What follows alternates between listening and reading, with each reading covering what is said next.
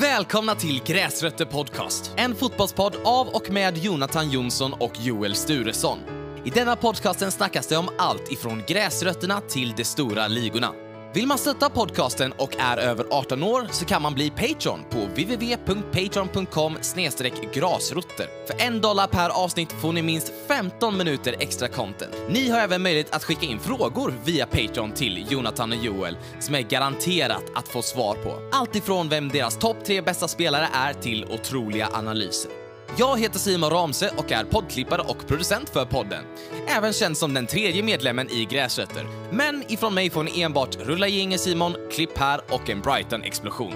Vi finns på Instagram där vi heter Grasrotter och genom där hittar ni även till våra privata instas där ni gärna får skicka frågor eller skriva vad ni tycker om det som nämns under avsnittet. Vi hoppas att ni njuter utav det. Tack för oss, Rulla gängen!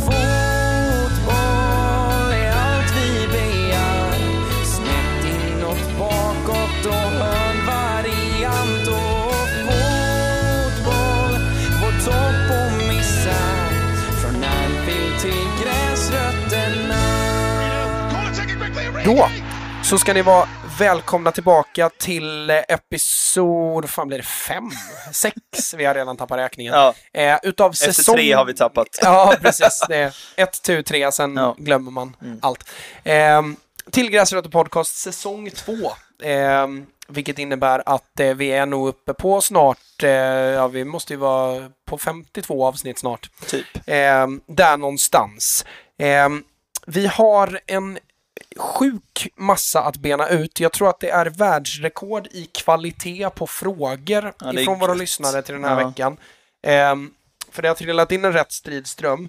Så jag tänker att vi eh, hoppar rakt in i eh, våra lyssnares och ehm, ska säga också för er som är nya att det går att eh, DMa frågor till oss, eh, eh, helst till gräsrötterkontot då. Jag påminner för jag fick många personliga nu. Eh, och de är svåra att vraka i för att då kommer man ihåg den, bara, det var en bra fråga, den ska jag ta med. Och sen så eh, sitter man här och bara, åh, vad var den frågan nu då? Ja.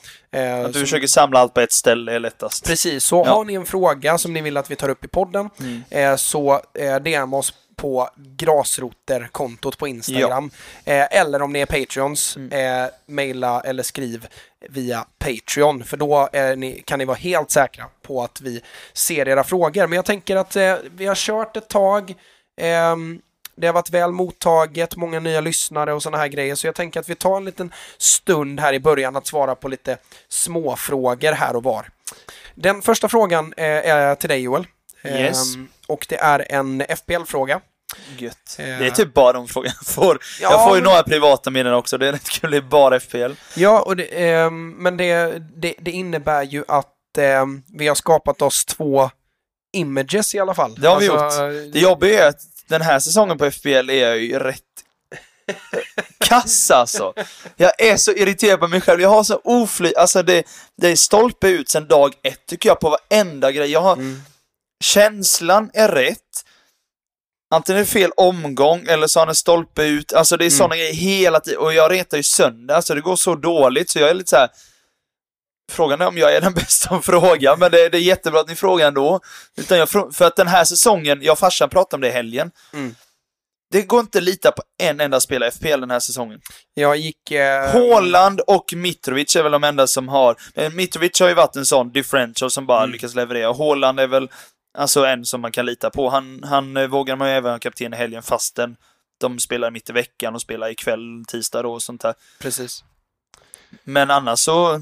Det är därför man själv känner att jag har ingen koll för att man vet inte vem man ska satsa på längre. Nej, Det är så och det olika. är ju... ehm, det är ju... eh, Det jag, jag gick hemifrån för ehm, Sveriges U23-damer spelade ju eh, landskamper på eh, Stadsparksvallen eh, måndag kväll. Mm. eh, klockan sex och då gick jag med, med en polare och vi gick tillsammans eh, hemifrån Stadsparkvallen. Vi bor ganska nära båda två.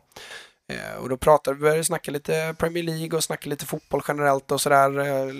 Och landade till slut i den här Premier League-säsongen och vi drog slutsatsen att det är inte ett enda lag som har skapat en tydlig tendens och ett tydligt mönster hittills. Nej, det är ju det. Inte ett man vet inte vem man ska lita på. I... För City som har sprutat in mål eh, och har ofta eh, hämtat ur underläge, de tar ledningen emot Aston Villa och tappar den. Ja, Ehm, och Arsenal som har cruisat fram eh, genom ehm, eh, den här säsongen eh, åker på däng mot Man United som helt plötsligt ser inte bara bra ut utan också ganska så beslutsamma och tydliga. Och det var ju totala motsatsen ja men det är de det. två Det, första det matcherna. efter varje omgång. Att, Crystal Palace Ja. som, har, som man tänkte efter matchen mot Arsenal att eh, oj, de kommer ha svårt att mäta sig mot de stora och nu bara skörda poäng och Mm. Ja. Mm. spela fin fotboll och sen förlorar de igen och det, det är väldigt mycket Brighton, samma sak.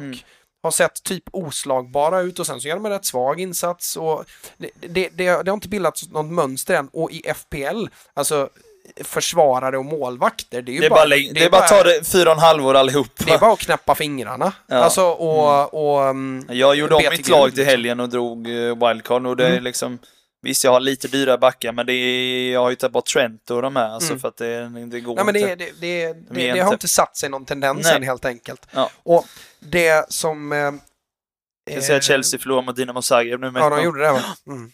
Ja. Orsic, Ja. fin spelare. Det är en övrigt. spelare. Ehm, men frågan i fråga, Ja. eh, det är Herman som har skrivit. Tjena, en liten FPL-fråga här. Jag förstår inte varför mina spelare inte går upp i värde. Köpte till exempel Haaland på 11,7 och han är nu på 12, men jag kan bara sälja honom för 11,7. Samma med till exempel Pascal Gross, Martinelli och Sanchez. Märkte detta när jag gjorde wildcard innan omgång 5 då jag bytte fram och tillbaks en del, sålde min Martinelli som jag haft från start för startpriset och senare köpte in honom 0,3 dyrare. Utan att jag tänkte något på det just då, men eh, hade innan jag gjorde wildcard en trupp värd 101 mille och efter så var den bara värd 99. Är detta någon bugg eller ska det vara så? Ska sägas att den här Herman hade skrivit till min privata också, Ja, han hade exakt det. samma Okej. sak. Så jag Ja. har redan typ svarat honom. Ja, ja. Och, men då kan jag säga det till alla. men det, jag... det, är du nog, det är han nog inte ensam om att Nej, att såklart. klura. Men jag kan säga, jag är inte helt hundra själv och jag skrev det till honom att det här med...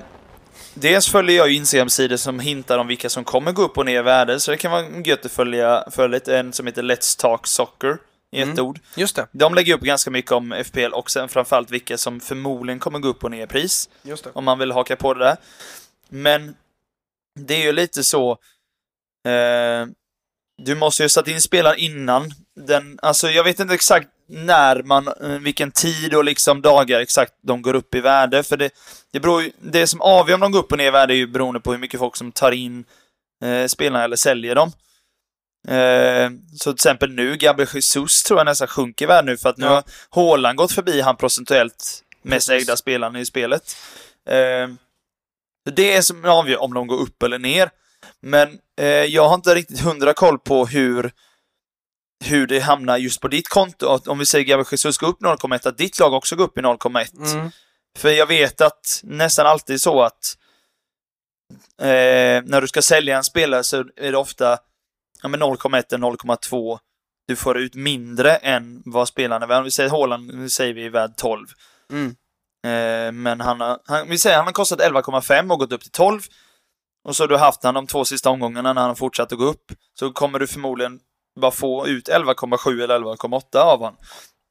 Men som sagt, jag är inte hundra på hur exakt det fungerar. Jag vet bara att det är någonting så här. Så att tyvärr har inte jag någon rätta svar heller. För jag har också funderat på det lite och diskuterat med, med farsan och andra och sånt där. Men jag är inte helt hundra på hur, exakt hur det fungerar. Tyvärr. Eh, ett tips, eh, jag har inte tittat in på den här frågan då eftersom att jag Nej. ville ge den till dig, men eh, mitt tips är ju gå in på eh, FAQ Mm. på um, FPL-appen. Ja. Där finns ju, du hittar nästan alla svar där. Ja. Eh, du går in på, jag tror att det finns en flik som heter FAQ. Ja, jag tror det. Det är Ehm, liksom vanliga frågor som folk har till Precis, och då står det liksom en sån drös med frågor som Så det finns autosvar på. liksom. Liksom. Ja. Ehm, så in, in där och titta. Men jag har Kolla också det. klurat på det Ja. för att eh, jag gjorde också wildcard för en, en tid sedan Ja. och eh, klurade på samma sak och förstod aldrig, fick aldrig riktigt grepp om det. Ehm, Det är alltid bra att liksom försöka hänga på det lite. Sen tycker jag inte, jag vet det finns vissa managers som eh, försöker liksom jaga det här. Att man ska ta, få in spelare. liksom. Ja, men Ja. liksom att ditt lagvärde ska vara så högt som möjligt. Och jag är lite såhär, ja fast det är poäng du helst vill ha, det är ju det man vinner på. Eh, men fördelen med att ha bra lagvärde är ju att just att om du behöver sälja en spelare så har den gått för mycket, om man säger, om, som nu då Jesus, han var ju jättemycket ägd i början. Om folk fortsätter sälja honom, han kommer sjunka en massa. Till slut kommer det kanske vara... Nu är han ju värd så mycket så att det inte kommer att vara problem att sätta in någon forward. Men hade det varit i Leon Bailey, Mm. säger vi att han hade varit i samma sitt som Jesus, haft liksom 70% ägarandel när det började. Och sen inte levererat. Nu är det mål mot City. Men utöver det så har han ju egentligen inte gjort någonting. Och det, jag menar, och kostar han, vad är det, 5,5 eller något sånt där. Då han kanske han kostar 4,7. Ja, 4,7. Just det, han kostade 5 från början, men jag tror Mm. han har sjunkit så pass. Vilket, var- gör, vilket gör att då till slut, har du så billiga spel som bara sjunker i värde till slut, kan du inte byta den mot någon Precis. dyrare. Om du inte har massa pengar på banken. Så att det gäller att försöka att inte ha för mycket spelare som går ner i värde liksom och folk... Så märker man att det är någon som är i bra form och sen är plötsligt, nej men nu börjar han bli rätt dålig. Har han själv, behåll inte han för länge för då kommer han sjunka massa i värde och då tappar du lagvärde och han blir, det blir svårare att ersätta honom. Och, eh, Oavsett vi, vem det är. Vi, vi kan ta lite små FPL där då innan vi går vidare. Jag tog in Leon Bailey Mm. eh, och eh, han plockade in åtta poäng för mig eh, direkt. Eh, för att jag tyckte att det var konstigt att han var så billig. För att eh, han har ju startat jättemycket nu och varit pigg och duktig liksom. Och en helt annan Mm. Ja. Leon Bailey än vad vi såg förra säsongen. Eh, och, och jag fick ju betalt för det också i, i åtta poäng. Det var nog många som bänkade honom såg jag i helgen i och med att de mötte City och det, I don't blame you. Men jag tog ju ut han för, vad är det, två, tre omgångar sedan just för att jag tycker att Villa ser för dålig ut. Ja. Så jag tycker inte han kändes som... Men eh, Jag vill ha in lite annat som var... Ja, såklart. Men jag, jag, jag, Men det är bra. Det jag kan banka mig på bröstet för den här FPL-säsongen hittills, det är att jag fattade nästan direkt att det är mittfältare och forward som kommer att plocka poäng. Mm. Det, alltså sen har mina val av spelare varit ganska så dåliga, men det är det som har hållit mig över average hela tiden och nu klättrar Det är det jag har tappat på. Ja, att jag har haft Ehm. lite dyrare forwards, jag har haft Salah hela tiden. Ja. Jag har, in, jag har haft Haaland första gången nu och eh, Kane eh, har jag haft typ två omgångar. Mm. Nej, men då, så, så jag har ju spelat med, med fem stycken eh, där. Men vi, vi går vidare till nästa fråga. Eh, nästa fråga kommer ifrån eh, Melvin som eh, skriver, eh, först och främst så skrev han att han var ett stort fan av eh, veckans scout ehm, inslaget eh, och det var det många som var och det kommer tillbaka idag lite senare. Eh, men han skrev en liten rolig eh, grej. Han lyssnar ju uppenbarligen väldigt innerligt på den här podcasten och han eh, skrev eh, ganska nyligen, lyssna på era gamla avsnitt och redan där så säger ni att Isak sk- skulle kunna passa i Newcastle. Sjukt! Ja. Och, det, och jag var så här, ja just det. Det har man det glömt själv. För det I och med att det var snack om Arsenal. För det gjorde vi redan Först, i att- januari. Mm. Så snackade vi om just Isak Newcastle. Ja, jag minns det nu när vi... Eh, det går säkert att, att, att klippa ut om det är någon lyssnare som är riktigt eh, inbiten om ni skulle kunna skicka exakt vad vi sa. Men Ja. jag har för mig att vi landade i att Isak inte riktigt passar Arsenal och att Newcastle skulle kunna vara ett alternativ. Ja. Till ja, det det. var inte så att vi tänkte att han skulle vara gjuten i ett Newcastle. Alltså, men vi, eh, vi snackade om det som sagt och kom på tal att det kändes som här klubbarna i, i Premier League just. För att eh, jag tror att vi tänkte att de topp 6 blir svårt. Det, Mm. Alltså Arsenal hade varit eventuellt, men och sen att de sämre klubbarna inte riktigt passar honom. De som är ännu längre ner. Absolut. Mm. Eh, vi går vidare raskt till eh, den sista eh, frågan för idag. Eh, och det är Mons som skriver eh, Hej Jonathan, jag är 14 år gammal och älskar allt som har med fotboll att göra. Jag lyssnar slaviskt på eran podd och jag har blivit väldigt intresserad av taktik och alla detaljer gällande fotboll. Eh, jag undrar om du skulle kunna lära mig lite om pressspel. Eh, och jag tar en liten crash course i Mm. pressspel för att jag Eh, pressspel är en av mina favoritgrejer i Mm. fotboll, framförallt som tränare, att instruera Förstår det. pressspel. Hur pressar vi? När pressar vi? Var pressar vi? Ehm, det är jäkligt kul och jag... Det är väldigt bra med just för de lagen som är duktiga på pressspel, typ som vi sett Liverpool som är ett Mm. bra exempel. de lagen vinner väldigt mycket på att just den biten för att det är ett moment. Är man duktig på pressspel oavsett vil- vilken höjd i planen man är så tjänar man väldigt mycket på det och det vet man själv. Både vi spelar väldigt mycket pressspel och man vet själv att får man eh, lag emot sig som är duktiga på att pressa så är det jobbigt. Och då tänkte jag att, eh, för dels så tycker jag att en, en av de största eh, problemen, eh, quote on quote, i, i fotbollsvärlden det är att eh, de som inte är liksom 100% insatta i alla detaljer i fotboll, det är helt okej. Alltså det, det är inte så, eh, fatta mig rätt, jag ser inte ner på de som inte kan allt om fotboll. Nej. Det är verkligen inte så jag Nej, menar. nej, Utan, men det jag stör mig på, det är att många med väldigt stor röst i fotbollsvärlden Mm. medialt eh, inte riktigt har koll på allting. Eh, det har inte jag heller, men pressspel tycker jag mig kunna ganska Du bra. tänker lite såhär, typ de som sitter i studio och lite sånt där bland annat. Twittrare, Twittrar, TikTokare, okej, alltså ja. de, de här liksom, folk är med. eh, om, om jag ska vara mer specifik, alltså fotbollsinfluencers. Ja.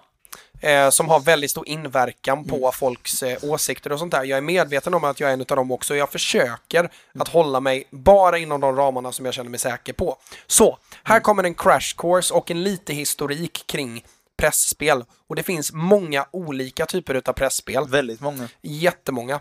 Så eh, jag tänker att eh, det vanligaste typen utav pressspel idag, det är en blandning utav två skolor. Eh, om man ska göra moderna referenser, för jag tror inte att det ger er så mycket om jag börjar prata om gamla ukrainska eh, coacher från Dynamo Kiev. Det tror jag inte många Nej. hakar upp på. Det Eh, inte så jag heller. jag försöker, nej, men så jag försöker göra det i någon form av modern tappning här. Eh, det finns ett typ av pressspel som eh, alla eh, farsor eh, tror sig kunna i alla fall. Mm. Och det är ju man-man-press. Mm. Alla tar varsin gubbe. Ehm, och det har funnits länge och det har funnits eh, på många olika sätt, på många olika delar utav banan. Eh, och eh, pressspel behöver ju heller inte betyda att man pressar högt upp. Nej, nej, nej. Om man tar Atletico Madrid som exempel så är de ju, för det var ju ett tag där när Chelsea under Mourinho och Atletico under Simeone ofta klumpades ihop i samma och sa att det är parkera bussen-lag. Mm. Eh, och skillnaden där tycker jag är att Chelsea, ni som minns, vi snackar typ 2013-14 här. Eh, de eh, känt spelade ju en Champions League, eh, om det var kvartsfinal, eh, andra second leg liksom, med en sexbackslinje. Ja. Ehm, jag tror de spelar 6-3-1, om jag minns det rätt. Och Mm, kan nog stämma. 6-4-0 mot slutet. Ehm, där de hade fem mittbackar i startelvan. Eh, där snackar vi inget pressspel för att Chelsea eh, var ett lag som bjöd in motståndarna till att varsågoda att slå inlägg, varsågoda att försöka anfalla på oss. Eh, Atletico Madrid spelar ju ett pressspel på defensiv planhalva. De vill inte ha in bollen i boxen. De är väldigt aktiva med sina ytterbackar att sätta press. Ofta när bollen går ut vid en spelvändning Ja. till en ytter i motståndarlaget så är Atletico ofta väldigt pigga på att inte bara kliva upp nära utan vinna bollen. Flytta dit jättemycket Ja. folk innan motståndarlaget har gjort det och på så sätt kan vinna bollen och kontra med en helt annan kontroll än vad ett lag som bara faller gör. Där är skillnaden på Atletico Madrid och om man ska vara modern, Chelsea, typ. Burnley eller, Ja, eller. Chelsea under Mm. Mourinho. De är lite mer passiva och eh, Atletico är lite mer aggressiva i sitt försvarsspel liksom. De lite, eh, Chelsea då litade på att de var bättre i boxen än vad det anfallande laget var och att de var tillräckligt skickliga för att kunna göra någonting med bollarna som dimper ner utanför straffområdet för att kunna kontra. Atletico vill ha kontroll på när vinner vi boll, hur anfaller vi, när, var, hur. Eh, så pressspel kan du göra på defensiv planhalva också. Eh, men tillbaka till man-man-pressen. Där började det. Eh, och Marcelo Bielsa är ju den som i modern fotboll har försökt detta så mycket som möjligt. Problemet med en man-man-press, eh, det har vi använt jättemycket i år till exempel i vårat lag, det är ju att ett, är det i uppbyggnadsspel så går det nästan inte att spela man-man eftersom att motståndarlaget har en målvakt. Ja. Och Då målvakterna blir man ju än mer. Precis. Mm. Och målvakterna i dagens fotboll är ju, till och med de allra sämsta med fötterna, är rätt bra med fötterna. Så du måste räkna det som en annan spelare, som en till spelare. Ja. Där har vi ett problem. Och problem nummer två är ju att missar en, så missar alla. Ja, för då blir det Ehm, räknefel. Precis. Mm. Och um, det är ju um, det är ju nackdelen med det. Så det man började göra det var ju att man använde man-man-press i typ, du klumpade ihop dem i fyra. De fyra närmst bollen vid bolltapp spelar man-man. Mm. Resten plockar det relevanta. Mm. Eh, och där är ju Marcelo Bielsa ganska så klockrent i hans sätt att vilja pressa. Eh, sen finns det en helt annan skola som är den skolan som jag föredrar men som, jag, som man måste eh, lirka lite på i dagens fotboll. Men det är ju alltså i modern tappning Ralf Rangnick, Jürgen Klopp, Mm. Eh, Nagelsmann, Tuchel, ni fattar. Den tyska pressen, Mm. eh, gegenpress. Gegenpressen. Och den handlar ju i grund och botten från början väldigt mycket om att ta dig nära bollföraren med så många spelare som möjligt så att skuggorna, alltså passningsskuggorna bakom de som pressar blir så stora som möjligt. Det är hela grunden i det pressspelet att ju fler vi är kring bollen och ju närmare vi är från bollens öga så blir det svårare och svårare att hitta en passning. Ja. Eh, Den enda man kan göra är typ lyfta långt i många fall och då kan man vinna boll på det istället. Precis. Mm. Så alla pressspel har sina för och nackdelar, absolut. Så, eh, om man vill ha en tydlig eh, bild av hur pressspel spelas idag och hur många lag värderar idag, så kan du titta på Liverpool och Bayern München. Det är de två absolut tydligaste tycker jag, för de gör det bäst också. Så att det märks verkligen när man Ja. lyckas hur vansinnigt förödande det kan vara. De pressar med en blandning utav man-man och eh, tysk gegenpress. Där ofta du klumpar ihop dem i fyra, tre, fem beroende på vilket lag du möter, hur många spelare de har centralt, motståndarlaget alltså. Mm. Motståndarens formation och lite sånt där. Precis. Eh, och då är det oftast att de fyra, eller tre eller fem närmast bollen, de spelar gegenpress. De bakom spelar man-man. Mm.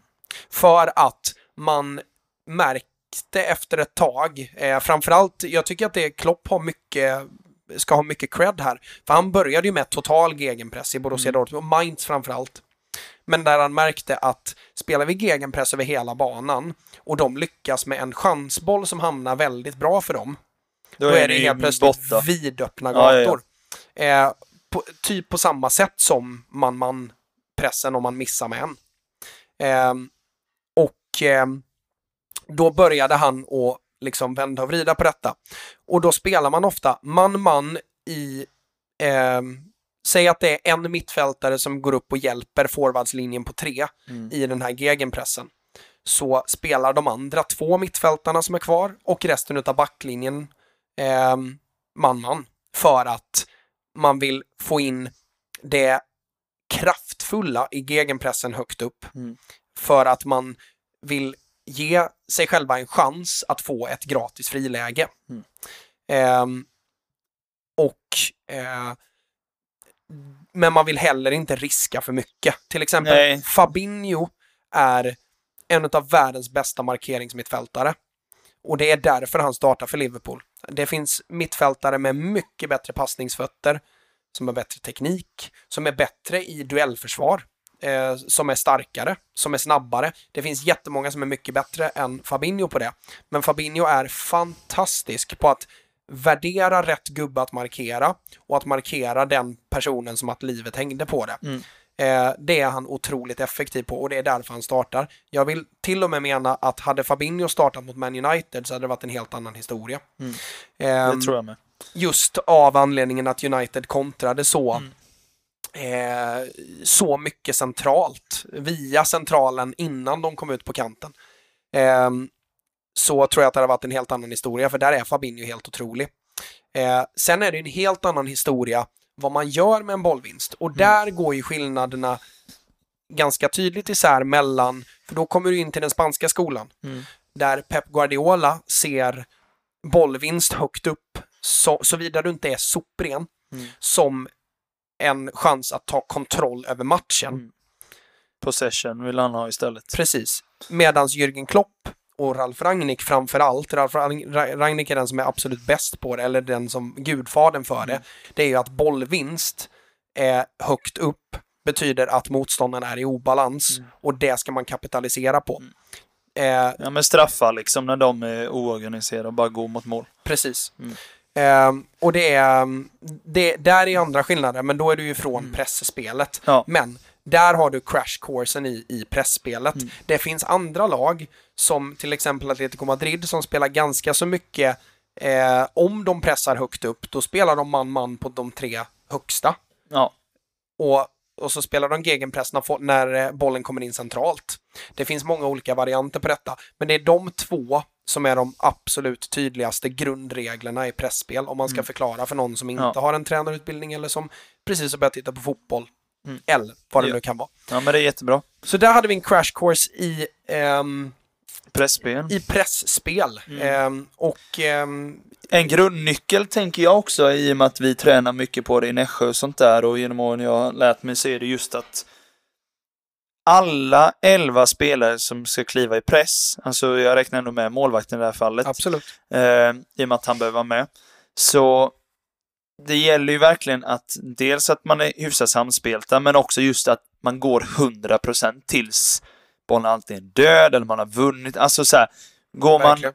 80 eller 90%, det märks, tror man jag spelar många matcher med spelare som där en, de flesta går 100 men några går 90. Då Mm. är det den gubben som är borta Japp. och då blir det en konting mot en själv också. Så det är också en nyckel man kan tänka på om man själv ska spela. Att du, alltså det är liksom maxlöpning under kanske mellan en halv och en minut beroende Ja, på hur ja. länge ni orkar Mycket pressa möjligt. liksom. Eh, framförallt om man spelar mot lag med tålmodiga Ja, men lite så. Det är det som är, tänker jag, lite poängen med att, som du säger, att man går halvt gegen och halvt punktmarkering. Att då tvingar man ju dem att försöka fortsätta rulla. För Precis. som du sa, om man lyfter långt så var det en fri på, på andra kanten istället. Men nu är det ju inte det och då vill man inte slå en chansboll på när det är 50-50 boll utan... Och retoriken jag använder i när jag instruerar pressspel det är ju att att pressa är att gambla. Mm. Varje gång Ja, det är ju en bestämmer- chansning. Ja, det är ju det. För vi är inte i kontroll. Nej.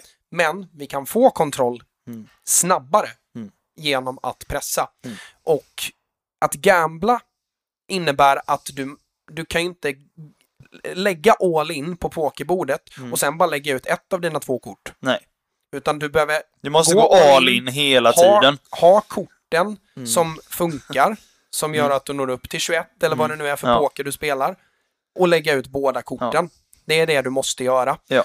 Så de- den retoriken använder jag ofta när Mm. jag instruerar pressspel att det, det viktigaste här är att alla är med på det. Går en så går alla. Ja, då går man Ehm, fullt ut. och sen finns det lite alltså detaljer, typ det är många lag som använder triggers till exempel. Ja, ja, Alltså ja. så här, när, när bollen hamnar på Och denna åt vilket spelare. håll man ska pressa med. Vi har, under den, bara under den säsongen har vi både kört med att vi ska pressa och styra liksom in i mitten för att göra det grötigt. Men vi har också mm, tränat med att styra dem utåt, så vi, för det är kanterna som är mest ofarliga och sånt där. Så det finns massa sådana detaljer med. Såklart, men grundregeln är att eh, det finns en som skapar passningsskuggor Mm. och en som är man-man. Eh, och där, där lämnar vi väl pressspelet för den här gången. Vi kan Ja. gå in lite mer i detalj på det en annan gång. Ja. Eh, men det var en liten crash course eh, på just eh, pressspel. Eh, nu så ska vi gå över till veckans scout.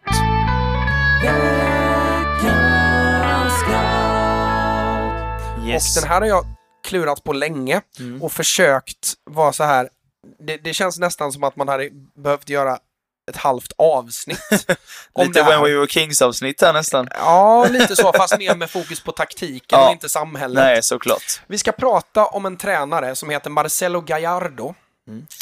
Eh, och eh, du vet ju redan vilket lag det är. Ja, Men eh, jag ger er lyssnare lite eh, chansen att eh, 10, klura lite. 10 poängsfrågan här. Ja, precis. Du kan slänga in lite så här god hissmusik här Simon, så får de klura lite. Tränaren heter Marcelo Gallardo. Det lär väl säga ganska mycket om vart någonstans vi pratar om här nu. Mm. vart Jag vi ger är en på till väg. led... Ja, precis. Ger en till ledtråd och säger att vi snackar inte Europa här, Mm. eh, utan vi snackar eh, Sydamerika. Eh, vi snackar ett lag som är om inte den största, så bland de tre giganterna i sydamerikansk fotboll. Ja, det är det. Eh, det är ett lag som har ett eh, engelskt uttal på eh, sitt lag. Och det är ju då trumvirvel här Simon, du får jobba nu. Klipp bort Jonis trumvirvel. ja, precis. River Plate ska vi Ja. prata om. Eh, och eh, då vet jag att många tänker, eh, ja, eller va? Va? Eh, vad är det som är så speciellt med dem? Ja. Eh, och vad är det som är så speciellt med Marcelo Gallardo? Jo, Marcelo Gallardo eh, har ju fram till Xavi anlitades så tror jag att varje gång som Barcelona letade tränare så nämndes namnet Marcelo Gallardo. Eh, det är en eh, bara för det så har jag glömt att kolla om han faktiskt är från Argentina. För det har jag glömt att kolla. Ja. Klippa Simon. Ja, han är ju självklart från Argentina. Jag ville bara göra det eh, klart. Eh, han var ju själv spelare ehm, och eh, spelade faktiskt en eh, kort sejour, eller eh, fyra år i ehm, Monaco och eh, ett år i, i ehm, Paris Saint-Germain. En skapligt ehm, framgångsrik eh, mittfältare och gjorde 44 landskamper för Argentina. Så det, ehm, Det är ju ändå okej. Ja, det, absolut. Och han, Okej, avs- han avslutade sin eh, karriär 2011 med Nacional. Eh, det är en tränare som är... Det är som alla de här moderna tränarna vi pratar om. Vi pratar om Marcelo Bielsa, Pep Guardiola, eh, framförallt från den skolan där. Eh, jag tycker du kan lägga in... ehm, eh, Ja, vad fan heter han? Eh, Jor- eh, Jorge Sampaoli var det jag tänkte på också, ifrån, som är ju nyligen lämnade Olympique Marseille. Eh, det, är, det är en tränare som är de här tränarna sammansatta på schack, Ja. vill jag säga. Eh, för första gången, så, alltså jag har ju vetat om eh, Gallardo tidigare och liksom hållit lite så här småkoll på honom. Det är svårt att följa de sydamerikanska eh, ligorna såklart, men ändå hållit lite koll på honom, sett lite analyser utav det och så vidare. Eh, men sen så var vi på semester och eh, min eh, syrra var uppe mitt i natten på en eh, kryssningsbåt från Holland till England. Okej. Och då gick River Plate på, på tv. Och hon, eh, hon är också ganska så fotbollsintresserad och, och spelar ju i, i laget som jag tränar och, och hela den här grejen. Så ehm, hon kom till mig morgonen efter och var så här, alltså jag såg River Plate på tv. Det är fan det sjukaste jag sett. Och jag bara, jaha, eh, för jag gissade så här och jag blev lite glad liksom att så här, ändå cred att du ser att River Plate är ett ganska så speciellt lag just nu. Väldigt gå upp mitt i natten för att kolla River Plate. Ja, alltså det, det handlade väl mer om sömnsvårigheter eller något, det vet jag inte. Det. Ja, det Eh, var kul om de tagit initiativet bara. Just det, River Plate spelar 03.50, jag måste gå upp och kolla på det men eh, under den här säsongen då, så värt att nämna är ju att jag tror aldrig att Gallardo kommer hamna i Europa, åtminstone inte i en stor klubb. För att det är alltså en tränare som, alltså det är en romantiker. Det är, det är en tränare som tror på progress och progression och som tror på om man tycker Marcelo Bielsa var lite överambitiös så Gallardo är detta gånger en miljard. De ligger just nu femma i den argentinska högsta ligan. Eh, och ehm, han har ju tagit, om värt att nämna är att Gallardo har ju tagit River Plate från att vara ett lag som ju faktiskt åkte ur den argentinska högsta. Det finns ju ett When We Were Kings avsnitt om ja, det okej. typ tio år sedan. Eh, som de åkte ur och sen har han typ sen dess tagit dem till platån de står på idag. Och ehm, till hur de spelar då. Eh, jag kan börja egentligen med att eh, visa eller säga lite uppställningar som de har haft. De har spelat en 4-2-3-1. Mm. De har spelat en ehm, eh, 4-3-3. De har spelat en 3-4-3, de har spelat en 3-4-2-1, de har spelat en 3-4-1-2. De har spelat en 4-4-2 under den här säsongen. Ja, men hjälp. Eh, Vad rörigt det måste vara för spelarna ändå. Anpassningsbara kanske, men lite för rörigt. det som förvånar mig än mer, det är ju att alltså den argentinska ligan, det är så jäkla mycket matcher så ni anar inte. Det är typ NHL-schema i den argentinska ligan. Det är alltså match Hur i tänker man ligan. där? Ja. Eh, Är det typ var tredje, typ var var, fjärde? var tredje dag. un, Ja. under nästan hela säsongen. Ja. Så min, den fråga jag ställer mig mest framförallt ifrån ett tränarperspektiv, hur fan hinner han med detta? Ja. Att få in så mycket under en säsong. Men den försäsongen är intensiv och nöta in allt. Ja, det, är, det är inga... Det går ju inte. Det är inga Ronaldinho-semestrar de Nej, får. det har du inte. Eller Romario-semestrar. Nej. Eh, men de, ehm, de, de har ställt upp i massa olika uppställningar. Det är inte uppställningarna som är det väsentliga här, utan det väsentliga är hur de spelar. De spelar, precis som Marcelo Bielsa, ett man-man ehm, pressspel över hela banan. Det är alltså man-man hela tiden. Vad tråkigt. Förlåt, men jag bara tänker vad tråkigt det måste vara att följa en gubbe i 90 minuter. Alltså, Grejen är ju att, alltså det, det är ju, det är inte så att du är ihoplimmad med den, det fattar jag. Men Nej. alltså det känns väldigt så här. Men grejen är ju att, precis som jag nämnde med uppställningarna, Mm. de har spel- ställt upp i rätt så många olika uppställningar. Det innebär att, alltså, man-man, det väljer du vid bolltapp. Mm, okej. Så det är ju inte så att spelar du sexa i en 4-3-3 för River Plate, Mm. du kom, eftersom att de spelar så, vi kommer till deras spel med boll också då, alltså de spelar så energiskt att du kommer inte hamna på samma spelare och hålla hela Nej, tiden. okej. Utan det beror ju på Nej. vart du tappar bollen. Ja. Tänk, är- Idag får du ta honom, idag får du ta honom. Nej, nej, nej, utan Nej. eh, det är inte klassiskt brittiskt, utan det, det är verkligen sekvensanpassat Ja. hela tiden. Yes. Ehm, så det är ju en grej, så att det är ju eh, spelare som är extremt vältränade. Alltså för Ja, det måste man palla var tredje dag och i det tempot som eh, jag vet att de har. Det, Helt galet. Ja. Det var därför jag tyckte det var bra att, att ta med den här lite crash coursen i pressspelet där. För de spelar verkligen man-man så mycket det bara går. Sen spelar de eh, väldigt mycket bollinnehav. Framförallt så är det rotationen på spelare. Som, alltså, det knockar mig av banan alltså. För de har ett par ganska namnkunniga spelare, för det som kan eran, alltså, eh, era sydamerikaner. Så de har ju bland annat Enzo Perez, var ju i Valencia under många Mm. år. Eh, är idag 36 år gammal eh, och, och spelar kvar för River Plate. Liten innermittfältare. ja, ofta en uh, hollande, eh, hollande centralfältare. Ja. Eh, sen har de ju Nicolas de la Cruz, uruguayanen, som ju jag tror har ett par eh, landskamper under bältet. Till och med spelat känns mästerskap tror jag. Ja, det tror jag. Ehm, om det var sydamerikanska. Mm. Eh, fin spelare men har aldrig tagit steget över i Europa och verkligen lyckats. Eh, eh, är idag 25 år eh, och har spelat både centralt och eh, eh, till kant. Mm. Eh, de jag har, tänker han är eh, en central spelare generellt. Gör jag, Ja, men, men, eh, han har spelat mycket till, Mm. till, till ytten också. Det Ja, gjorde han i matchen som jag såg i helhet, det är mot Newells Old Boys. Mm. Och där spelar de i någon form av 4-2-3-1.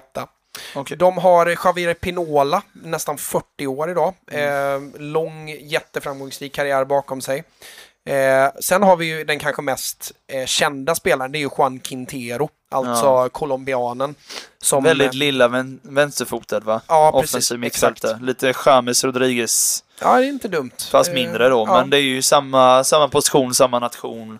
Ja, men ganska liknande varandra. Och ehm, åtminstone det man han ser i Europa, Ja. är precis lika arrogant Ja, ja, ja. som Ja, James. Ehm, men de har, de har som sagt väldigt mycket, väldigt spännande. Eh, Och de Och- hade Alvarez nu som var i kom till City nu med. precis. Kan man ju säga. Ehm, Värt att nämna där är att de har ju inte tagit in någon som riktig ersättare där, utan de slänger in en Junis där varje match typ. Mm, okej. Ehm, och eh, skördar resultat sett till hur de spelar fantastiskt bra. De spelar med ofantligt stor rotation. Alltså vi snackar, ibland kan sexan gå upp som högerforward för att det passar för Målvakt kliver tillfället. upp som forward. Ja men lite så. Ja men alltså det... Det hade varit kul att se om även målvakten börjar rotera med folk och de bara, vad är det som Men händer? det är verkligen så. Och sen har de en eh, mittback som heter Emanuel Mamana som är, inte är känd alls. Men som ofta... Jag tycker det låter bekant, men det är nog bara jag. Kanske. Kanske Ehm, Fifa-relaterat. Mycket möjligt. Ja, fortsätt. Jag, jag har inte Fifa-koll längre, Nej. tyvärr. Eh, men han och ehm, eh, Perez, väldigt ofta att de byter så att eh, en mittbacken, Mamana, går upp och byter med Perez som kliver ner i, backlinjen. Ibland så skickar de upp mittbacken utan att ersätta den med en mittfältare. Det är extrema mängder rotation. Eh, och det som jag tycker har funkat bäst för dem, det som jag verkligen, eh, den matchen som jag har sett, i, inte i helhet men i stora bitar, ehm, tycker var mest intressant, det var en match där de spelade en 4-2-1. Eh, där de lyckades skifta väldigt bra mellan ytterforward som låg ganska centralt, så det var nästan som en tre centerforwards Mm. Ja, nästan. Så Ja. pass tight låg de. Och så lyckades de skifta där att, alltså de använde de här ytterforwardsen, quote on quote, som, Typ Kullu och Son, Ja. lite i Tottenham typ. Fast istället för att de använde Kane som en droppande forward så använde de sina ytterforwards som droppande forwards. Mm. Okej. Och när de droppade så drog centermittfältarna iväg Mm. djupet. Ofta den som var på samma sida, eller Mm. vad man säger. Så när högerforwarden kommer ner mot höger centralfältare Mm. så, alltså inte bara att de byter plats utan Nej. centralfältaren Ja. Mm. alltså sätter iväg som ett skott. Och ibland då, de spelar jättetålmodigt ibland. Kan ha uppbyggnadsspel i 30 sekunder. Mm. Och sen så får en mittback bollen, ser att högerforwarden börjar närma sig, gör typ något, alltså pek med fingret. Mm. Centralmittfältaren sticker iväg och det är så jäkla tajmat. Ja, det är det jag tänker just att- när det är så mycket byten, att det Ja. blir timing. Annars så blir det bara rörigt. Ja, och det blir rörigt. Alltså Mm. de släpper in jättekonstiga mål ibland. Alltså de släpper nästan bara in mål på frilägen och ibland Mm. på någon hörna och sådär. Men, det, så det blir rörigt och de blandar ju och ger så det bara tjuter om det. Nu det senaste så har det gått väldigt bra.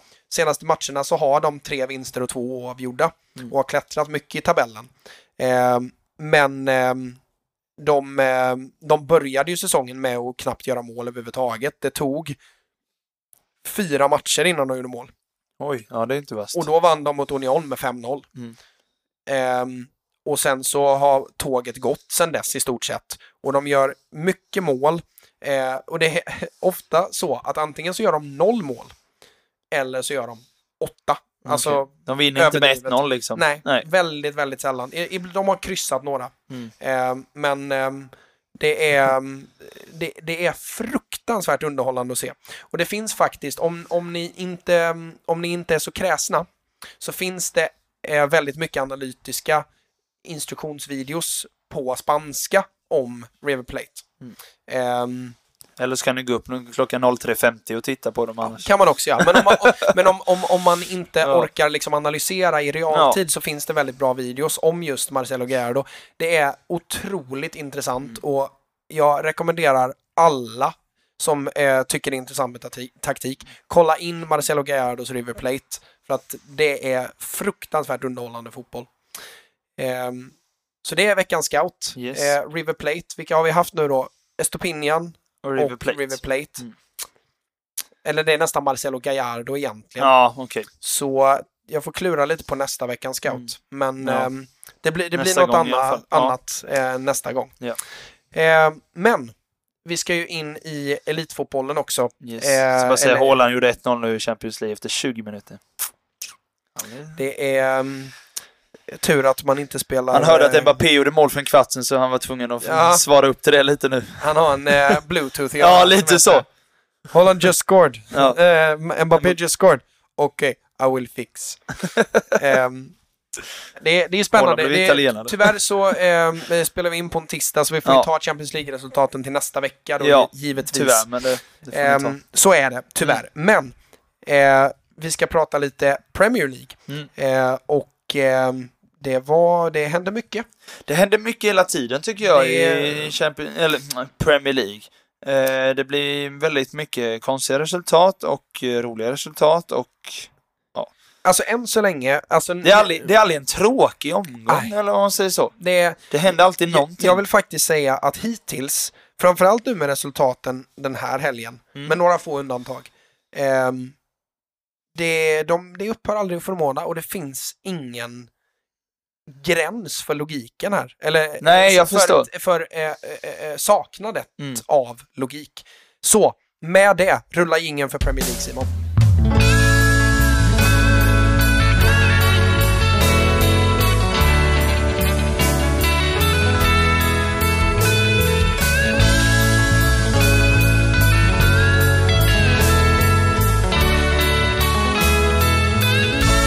Där, vi började med en lördag där jag eh, blev blixtinkallad att döma fotboll. Ja.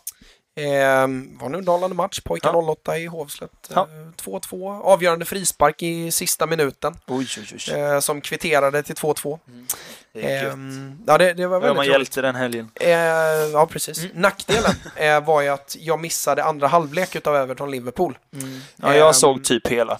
Ja, du gjorde det. Jag var hos päronen och hade heldag med farsan. Sambon var iväg så jag hade inget att göra under helgen. Så då, och vi hade fredagsmatch med, Ja, med Nässjö. Så att eh, då var jag hela, hela lördagen och kollade fotboll med farsan. Och lite under början på andra halvlek så satt vi och käkade så då missade Ja. jag bara det. Men jag kollade ju på typ hela. men eh, eh, kort innan vi fortsätter här då. Mm. Eh, vad tycker du om fredagsmatcher? Ja, det är ju lite gött på ett sätt. För att då är det så här, då har du matcher både fredag, lördag, söndag och ibland till och med måndag. Det är ändå gött. Nack, jag, jag, nackdelen är ju fantasyperspektiv, då gillar jag det inte. men jag, jag, nu tänker jag för dig som spelare. Ja, okej. Eh, ja. Spelar du hellre på en lördag förmiddag eller eftermiddag? Ja, eller? du menar så. För du tänker om man spelar själv en fredag, lördag. Okej. Eh, ja, det är också blandat. Nack, alltså det är gött med fredagsmatcher ibland.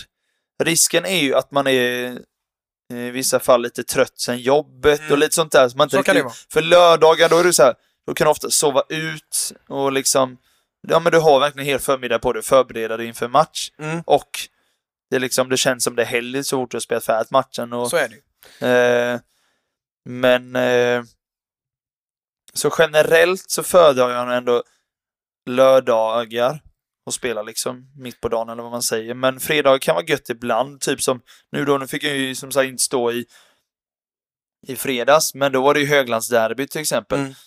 Sånt hade jag ju, hade ju varit svinkul att spela på en fredagkväll och så har man hela helgen fri sen också. Mm, så att mm.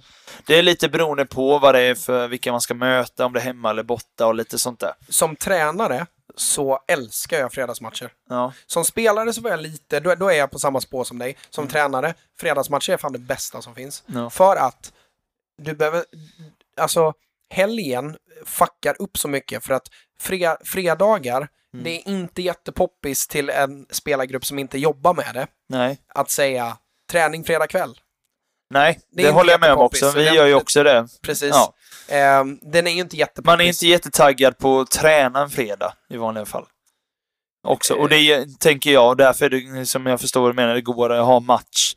Men, För att grejen är så här att har du match på en fredag Mm. så kan du ha din vanliga, vanliga träningsvecka. Säg att du har tre träningar i veckan. Vi tränar tisdag, onsdag, torsdag. Mm. Kan du träna tisdag, onsdag, torsdag, spela fredag. Mm. Såklart att du tar det lite lugnare på torsdagen, Ja. obviously. ja. Men det gör att eh, du kan slänga in ett söndagspass eller ett lördagspass ja. utan att det känns konstigt eller intryckt eller Nej. Mm. liksom så här att det känns, åh men gud vad mycket fotboll det blev. Utan det är nästan som att, aha, nu har vi en helg utan någonting. ja. Så är det, det är ju lördag, söndag, måndag, det är tre dagar innan det är nästa träning. Mm. Och då kan man slänga in extra pass. Så tänker jag som tränare. Ja, Skitsamma, Everton var det, som ju lyckades nolla Liverpool och inte bara nolla Liverpool Nej. utan lyckades också med bedriften att inte göra mål själva heller. Ja, ja. Det brukar de inte... det, det är de ju rätt bra på Det är de vanligtvis på. i och för sig. Clean Ehm, sheet in both ends. Men för jag såg i första halvlek och Mm. eh, för mig så är det ju ett Liverpool som dominerar matchbilden. Ja, Ehm, det håller jag med om. Det är väl, ja det är ju den första halvleken där när eh, det är både, det är dubbel ramträff va för Liverpool, är det inte det? Mm, Jo, tror nästan det. Jag vet inte om det är första. Strömberg går helt bananas. Ja, just det. Det kommer sk- Alltså, han är ju nästan godast. Ja, det är ju första halvlek. Mm. För Luis Diaz skjuter i botten stolpen där ja, till slut. Ja, exakt. Det är i slutet på första halvlek. Precis. Han blir helt galen. och det var precis innan jag skulle ut och döma. Ja. Eh, så ursäkta om det är några ledare som hör detta, men två minuter innan jag blåste i pipan för matchen så satt jag och tittade på denna. Skitsamma. Eh, vad tar vi med oss av denna matchen då? Eh, tyvärr så har jag inte hunnit se andra halvlek i sin helhet, eh, annat än lite små highlights. Det var ju inte jättemycket highlights eh, i den andra halvleken heller. Eh, men det, jag, det jag tar med mig från Liverpool, för nu är alltså Liverpool-supportrar är ju i upplösningstillstånd Mm. just nu. Ja. Inte bara sett i denna matchen att man inte lyckas göra mål på Everton, utan också för att eh, de på riktigt riskerar alltså ligatiteln just nu. ja, den håller de på att bränna. Det är ju lite så. För att så som, men eh, som sagt, det är många lag som har blandat och gett, men Mm. generellt så har du inte råd att tappa så här mycket poäng Inte om du ska Ehm, vinna ligan till i slut. säsongen, men det är... även om det bara har gått några få matcher. Mm. Ehm, men, och det positiva, jag tar med mig van Dijks bästa match för säsongen. Ja, det skulle jag nog säga. Väldigt bra. Mm. Ehm, Joe Gomez höll jag på att säga, heter han det? Det är klart han Ja, heter. mittbacken. Alltså jag, det är så många Gomez så jag... Ja, det är det. Joe Gomez. Gomez och Mendy heter alla. Ja, Ja. Det, är, det är som man inte kan vinna. Ja. Men Joe Gomez i alla fall, jag blir mer och mer fundersam. För jag har hela tiden... Vilka hade de förra helgen? Ja, hjärnsläpp. Men jag minns bara förra omgången. Skitsamma, det Förra spelar ingen roll. omgången, det var ju Eller förra matchen. Där. Ja, Eh, förra midweek. matchen, eh, det var väl Pallas va? Var det inte det? Något sånt. Men jag tyckte att Nej, han... förlåt. ehm, eh, Newcastle. Ja. Då tyckte jag, alltså då, både där och nu mot Everton, jag tycker inte han är bra. Jag trodde han skulle vara bättre, men jag, jag är inte glad i honom. Vi är ju tillbaka på att han är ung och varit skadad Ja, väldigt länge. ja, det är ju det. Ehm, och det, det är ju en helt annan grej än en 30-åring som varit skadad i ett halvår. Mm. Och det, det ser man ju bevis på gång på gång på gång. Bland annat Wesley Fofana. Ja. Ehm, eh, som en annan referenspunkt som att, att komma tillbaka efter skadeuppehåll som en spelare som fortfarande utvecklas. Mm. Det är de tar ju verkligen kliv tillbaka Ja, när de ja. är skadade. Mm. En 30-åring gör inte det på samma Nej. sätt generellt. Ehm, men Gomez ser, han, han ser ruggigt skakig ut. Han, han ser Ja. inte ens så explosiv ut som han såg ut Nej, när han kom fram. det är och en de rätt första snabb två... mittback tänker jag i vanliga fall, men jag tycker inte han kände så rapp liksom, eller vad man ska Och, säga. och det var ju inte länge sedan, alltså innan Gomez skada så var det ju en, eh, så var ju nästan debatten avgjord medialt om det var Gomez eller Matip som skulle starta Mm. och nästan alla var eniga att ja, men det är Gomez liksom som ska starta. Till att nu så är jag så här, så fort Matip är tillbaka så startar han. Ja, ja, lätt. Ganska Han är klart. långt före. Ehm, hur, um, hur gänglig han än ser ut så är det en um, jäkla fin mittback, underskattad Ja, mittback. Ja, faktiskt. Ehm, med väldigt mycket bättre fötter än vad Mm. folk vill ge honom cred för. Ja.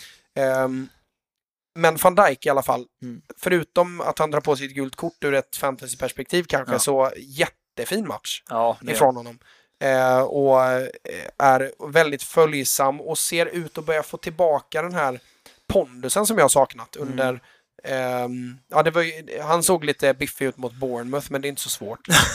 Det hade Eh, jag När gjort. man vinner med nio. Ja, men. Typ så. När man vinner med nio Ja, Det är inte så himla svårt. Men nej. här blir han ju verkligen avgörande för Ja. Liverpool. För Everton det är ju bra alltså. Det är de. Ehm, Det är ju deras bästa match mål har ett läge, jag tänkte på det, Mopay fick ju starta. Mm. Jag och farsan drev lite med honom för lite så här, ja man får ju vad man betalar för lite. Det är ju, ja men han var riktigt så, och Ja. jag, jag tänker att han är gans, också så ganska eh, rapp i steget och liksom lite djupledsgående från sånt där. Tyckte han kändes seg och han var, alltså, fläng, eh, jag vet inte hur jag ska förklara, men han kändes, ja men han fick ju något läge, om det var i andra halvlek, eh, i ja, men superbra läge som skjuter mitt på Allison, så man blir Mm. så här. Han är inte så klinisk om man säger så just nu, Nej, utan det är väldigt, känns väldigt osäker, väldigt, ja men så här. Däremot, vi har, ju, vi har ju suttit och sågat Frank Lampard i, i snart ett år nu. Ja. Ehm, jag vill faktiskt ge honom cred för att han verkligen ställer upp med en fronttrea. Ja. Han, han, att han vågade Mm. emot Liverpool och verkligen eh, tror på att vi kan såra dem. Mm. Och det för det så behöver vi tre ganska offensiva spelare och han startar ju med Gray, Mopé och eh, Gordon. Mm, det tycker jag är bra. Gray är väl den jag tycker är bäst av dem under matchen, åtminstone under första halvlek. Ja. Ehm, Gordons är ju pigg och rivig som alltid, men får inte ut jättemycket.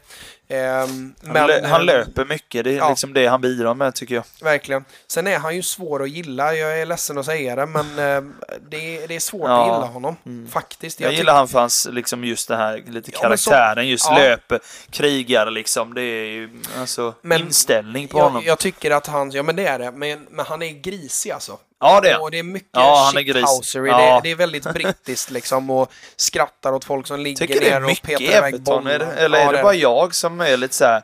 Vi pratar om att Pickford är riktigt shithouse, Mm. men också så här. Ja men nu startar inte Jeremina, men det är också en sån spelare som jag tycker kan vara lite Ja, ja, grisig visst. emellanåt och sånt där. Han, ja. han kan ju vara rent av farlig ibland, Ja. alltså Mm. med sina tacklingar. ja. Ehm, men den som jag vill lyfta fram i Everton i allt detta mörker utav Mm. eh, eh, den blåa sidan utav Liverpool, det är ju Alex Iwobi. Mm. Jag tycker han är fantastiskt bra Ja, den men det är han. Det är, Omskolad nu med. Det är lite Ja. som Joel Linton känner jag.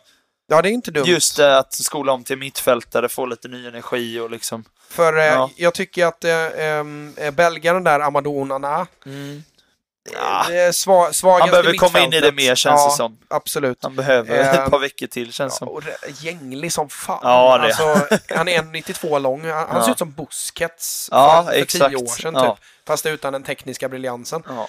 Ehm, men Iwobi i alla fall ehm, tycker jag får ut så mycket mer när han, precis som Joel Linton, när han slipper vara en offensiv skillnadsgörare. Mm. När han bara är leverantör utav nästa steg i anfallet. Där blir han, för han är ju väldigt han löser ju ofta saker väldigt enkelt och det gjorde han ju även som ytter. Och som ytter så var ju det nästan en svaghet att han vågade aldrig ta de modiga besluten. Mm. Han vågade aldrig sätta den där jobbiga passningen som kanske inte går fram. Det var, det var ju en ganska så feg ytter. Mm. Men nu när han spelar väldigt centralt och är ju mer utav en box-till-box mittfältare på något sätt. ehm, så blir det en fördel. Han Ja. löser det enkelt. Nästa passning, nästa brytning, nästa positionsförändring. Jag tycker att, jag har inte statistiken framför mig, men han måste ju vunnit flest bollar utav alla mittfältare i, i Everton under den här matchen. Eh, för han vinner väldigt mycket och vinner mycket dueller, är rivig och slitig och jobbig. Spelar 90. Utan att dra på sitt kort. Det, är, eh, jag, jag tycker att han var mm, väldigt, väldigt bra och har Mm. varit bra under Ja. hela säsongen nu. Eh, så det är väl en liten ljusglimt för Everton. Men vad är det som går snett i Liverpool då? Ja du. Jag tycker det saknas tempo. Jag är glad att de startar med både Elliot och Carvalho på mitten Mm, med. mm. De vågar göra det för att få upp tempot lite. Men tyvärr blev ju eh, Carvalho lite halvskadad och utbytt i paus mot Firmino där och så. Men det är som sagt väldigt... Jag tycker det är sämre tempo. Det är inte, jag känner inte samma... Sen om de går i pressen och sen, det är inte samma fart och pondus i dem. Det är inte Nej, den här inte. Alltså de var ju verkligen, förra året tycker jag de verkligen var som ett ånglok. Då var det så här, även när City mötte dem, när de satte press, bara nej, nej, nej. För att man vet att vinner de bollen, alltså, och de gör det många gånger, då är det jobbigt. Det känns inte det på samma sätt. Och den största skillnaden tycker jag är att i kombination av att de, jag tycker det är tydligt att de saknar Mané. Jag tycker Mm. inte det, den rollen har fyllts särskilt bra och i samband med det då Sala också väldigt uddlös, tycker Mm. jag. Han, han är ju inte med i spelet, det är inget driv, alltså det känns Nej. som det fattas någonting hos han som gör att han inte han har inte den där powern som han hade förra året. Han kunde göra mål, assist från alla möjliga vinklar och dribbla av varenda vänsterback. Alltså det, det är inte samma Nej, det är driv det inte. Det är ju inga, eh, inte som det City-målet han gör i, under förra Ja, solomålet, ja, ja, ja, det är som ju är så världsklass som man Ja, ja, bara ja. blöder av glädje. Eh, men jag tycker faktiskt att eh, utav alla som har försökt dissekera detta så min pappa är ju eh, Liverpool-supporter och eh, följer ju våran podcast så mycket han kan. Ja. Eh, han la en fantastiskt fin kommentar på ehm, våran, vårat inlägg om just matchen emot Newcastle. Isak gör debutmål och, ehm, eh, och Liverpool eh, tar en viktig trepoängare. Så det var ju en match att tala om verkligen. Ehm, han sammanfattade väldigt bra faktiskt. Han skrev så här. Han, är, han skriver långt. Mm. Eh, värt att nämna. Eh, mycket imponerad utav Alex Isak. Har haft mina farhågor om att han inte ska få det utrymme i PL som han får emellanåt i La Liga. Fortsätter han så här så kan jag sluta oroa mig. Eh, Liverpool, inom parentes vi, hade en portion tur att få in vinstmålet i en match som såg ut eh, som det gjort oftast i år. Det vill säga, vi är inte tillräckligt vassa i kombinations slash possession-spelet för att skapa klara målchanser. Inlägg, inspel och instick kommer mot samlade försvar, tio man på plats i och utanför boxen och blir då helt beroende av individuell briljans. Där Ja. satte han huvudet på, huvudet på spiken. För att det är ju verkligen det som händer. Sala är, alltså Sala är inte Messi och han är inte Mbappé. Nej. Han är inte jättemycket starkare och jättemycket snabbare. Han är inte så bra på att dribbla att han gör sin gubbe varje gång. Han behöver ett övertag på sin motståndare. Oavsett om det gäller att han ska dribbla förbi folk, att han ska komma till avslut, att han ska vinna en nickduell, und so weiter, und so weiter. Det finns ingen i Liverpools anfallsarsenal än så länge som har visat prov på att de minst två gånger, tre gånger per match är bättre än sin motståndare i boxen. Nej, håller helt med. Och där landar jag i att Liverpool, det går långsamt jämfört med förra säsongen. Så går det ganska klart mycket långsammare. Eh, och man kan peka på att Salah är uddlös. Eh, men framför allt det man pratade om som vi har pratat om flera gånger, det är just i ett mittfält vad man har för olika passningsspelare. Mm. I ett ehm, mittfält med Fabinho, Hend eh, förlåt, vad var det? Fabinho, Elliot, Elliot och och Carvalho. Var det nu i Så har du inte en enda spelare som är bekväm i långa Det är crosspassningar. ingen Thiago som sagt. Och där kommer vi in. Mm. Thiago saknas. Vad tror du om det då? De har ju fatalt. lånat in Arthur nu från Juve. Jag, av det jag vet av honom, jag tycker inte det är någon klockren ersättare till... För det är Thiago de försöker ersätta ju. Mm. Men jag vet inte vad du tycker om det är någon... Grejen är att eh, jag tycker att är- Artur har använts fel, i, framförallt i Juventus. Mm. Eh, för att precis som vi har pratat om flera gånger och som jag har pratat om många gånger på TikTok så är att alltså spelare på den här nivån, de är så pass bra att hittar du rätt roll för dem och de hittar rätt motivation så har, säg att det finns 40 världsklassspelare i världen. Alltså 40 spelare som är så här, men det här är på världsklassnivå, alla positioner. Ehm, så finns det en grupp utav 80-90 spelare där under som har världsklasspotential. Det enda de behöver, det är det som spelarna i världsklass har. Rätt roll, rätt motivation, rätt lag, rätt tränare. Mm. Eh, där tycker jag att Artur landar, för hans förmåga, hans beslutsfattande på sista tredjedel är likbördigt med Thiago, till och med bättre tycker jag, för att han är, han är mer intresserad av de här passningarna eh, mot uppställda försvar som kan leda till farliga instick. Mm. Och han är duktig i de här små penetrerande passningarna på kort avstånd. Där är ju Thiago, inte lika eh, stark och modig. Ehm, men Arturo har ju spelat sittande mittfältare i Juventus Japp. i, vad är det, två, två och ett halvt år. Ja, något sånt. Ehm, och där är han verkligen inte bra. Han är jättesvag felvänd. Eh, till och med så att det, det är nästan läskigt hur stor skillnad det är på honom rättvänd och felvänd. Mm. Det, det ser man nästan inte i dagens fotboll för att mittfältare idag är så kompletta. Men han är verkligen nästan oanvändbar felvänd djupt i banan. Han tar för stora risker. Han är alldeles för klen. Jag tycker inte att han har en bekvämlighet i att ta emot bollen felvänd som gör att hans första toucher när han är felvänd ser ju nästan robotiska ut liksom. Eh, ser inte ut som en mittfältare utav den klassen. Men jag är övertygad om att eftersom att Thiago är skadad och man plockar in Arthur på panik, Mm. eh, får man ju ändå beskriva det Ja, som men det är det ju ändå. så är det en ersättare för Thiago och det är en spelare som inte ska göra som Elliot och Carvalho gör nu. De försöker ju transportera bollen Ja, in i farliga boll. lägen. Ja. Men det, det räcker inte emot så uppställda försvar som Liverpool har mött Det går hittills. också för sakta Det egentligen. går för sakta. Ja. Måste Precis flytta som- boll snabbare. Precis som alla så här fotbollsskoletränare sa redan Mm. från när man var liten. Ja. Bollen rör sig fortare än spelaren. Ja, passa istället. Ja, Ja. Och det stämmer. men det är ju så. Det, är, så. ju logiken. Flyttar du boll från lång, alltså ytterback till ytterback säger vi alltså på offensiv eh, sista tredjedel typ. Mm. Eh, rullar man det tillräckligt fort då hinner inte ens ett uppställt försvarsspel flytta med. Och där tror jag att Artur är tilltänkt. Mm. Jag tror att han kommer att gå in och fylla Thiagos skor till och med så att han kommer spela som nästintill en tia. Han Mm. kommer spela i de jobbiga utrymmena Mm. för att hitta instick. Alla Bernardo Silva när han spelar centralt, alla Iniesta Mm. typ. Okej. Ehm, där tror jag att han kommer spela. Mm. Är det så att de har köpt honom för en balansspelare så är det en katastrofvärvning. Ja.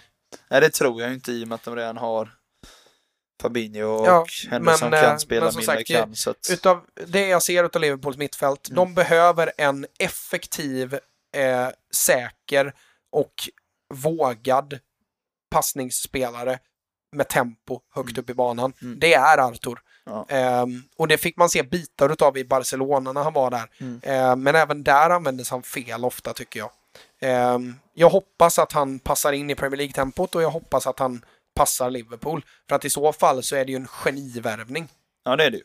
De tar ju bara in honom på lån, vad jag Exakt. förstod. Ja, och det är på lån. Ehm, och, och i så fall är det ju en briljant värvning som kan rädda deras titeljakt. Eh, även om han inte spelar sen när Thiago är tillbaka. Nej, precis. Och det är dessutom bra eftersom att Thiago ofta är småskadad Ja. och dras Han är med väldigt känningar. skadebenägen. Ja, så finns det alltid någon där bakom. Och det, är- det är det jag tror och hoppas att Liverpool har köpt i Artur. Sen är jag inte säker på att det blir kalas.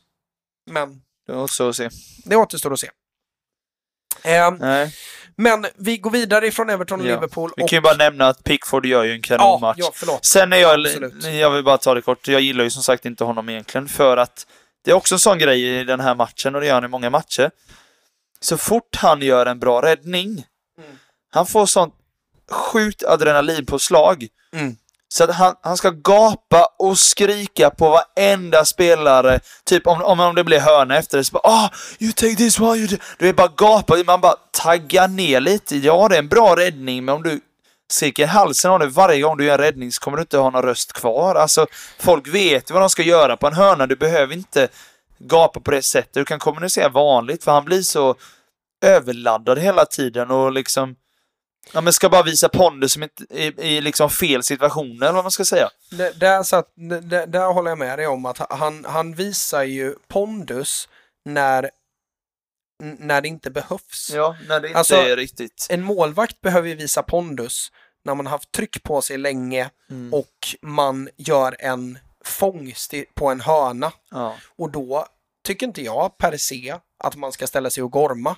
Nej. Utan ställ dig med uttryckt bröst och gör dig stor. ja, det är mer håll, visa håll kroppsligt. bollen liksom med ett stadigt grepp Mm. och se säker ut. Mm. Det är pondus för mig. Ja. Pickford är en chihuahua. Ja. bra, bra beskrivning faktiskt. För det, det, det Jag köper det helt alltså. Och, och alltså, det spelar ingen roll hur många räddningar du gör i sådana här matcher. För att vi vet ju att nästa gång det är en, en match som inte motiverar honom, då är han tillbaka på den nivån Mm. som han oftast är på, det vill säga rätt medioker. Ja, det är Ehm, väldigt upp och ner på honom. och tar ju risker som en målvakt på den nivån och en målvakt med de begränsningarna inte ska göra. Mm. Och det är ju det som gör att han blir ju, det, hans, hans stora styrka det är ju att i viktiga, stora matcher så är han ofta väldigt bra. Mm. Men jag tycker inte att det väger upp för hur tafflig han kan vara Nej. i andra matcher. Mm. Och det är ju det som eh, det är ju de stora matcherna som gör att han startar i det engelska landslaget. För i det engelska landslaget så är han alltid bra. Mm. För då är det adrenalinpåslaget. Men det är riskabelt att som målvakt behöva ett sånt adrenalinpåslag för att vara på nivån du kan vara på. Mm. Ja. Det, är ju, det är ju det som skiljer honom från de bästa målvakterna. Ja. Ehm, och eh, som sagt, och därtill så blir han, han blir ju svår att gilla han med. Ja. Eftersom att Mm. han är så... Mm.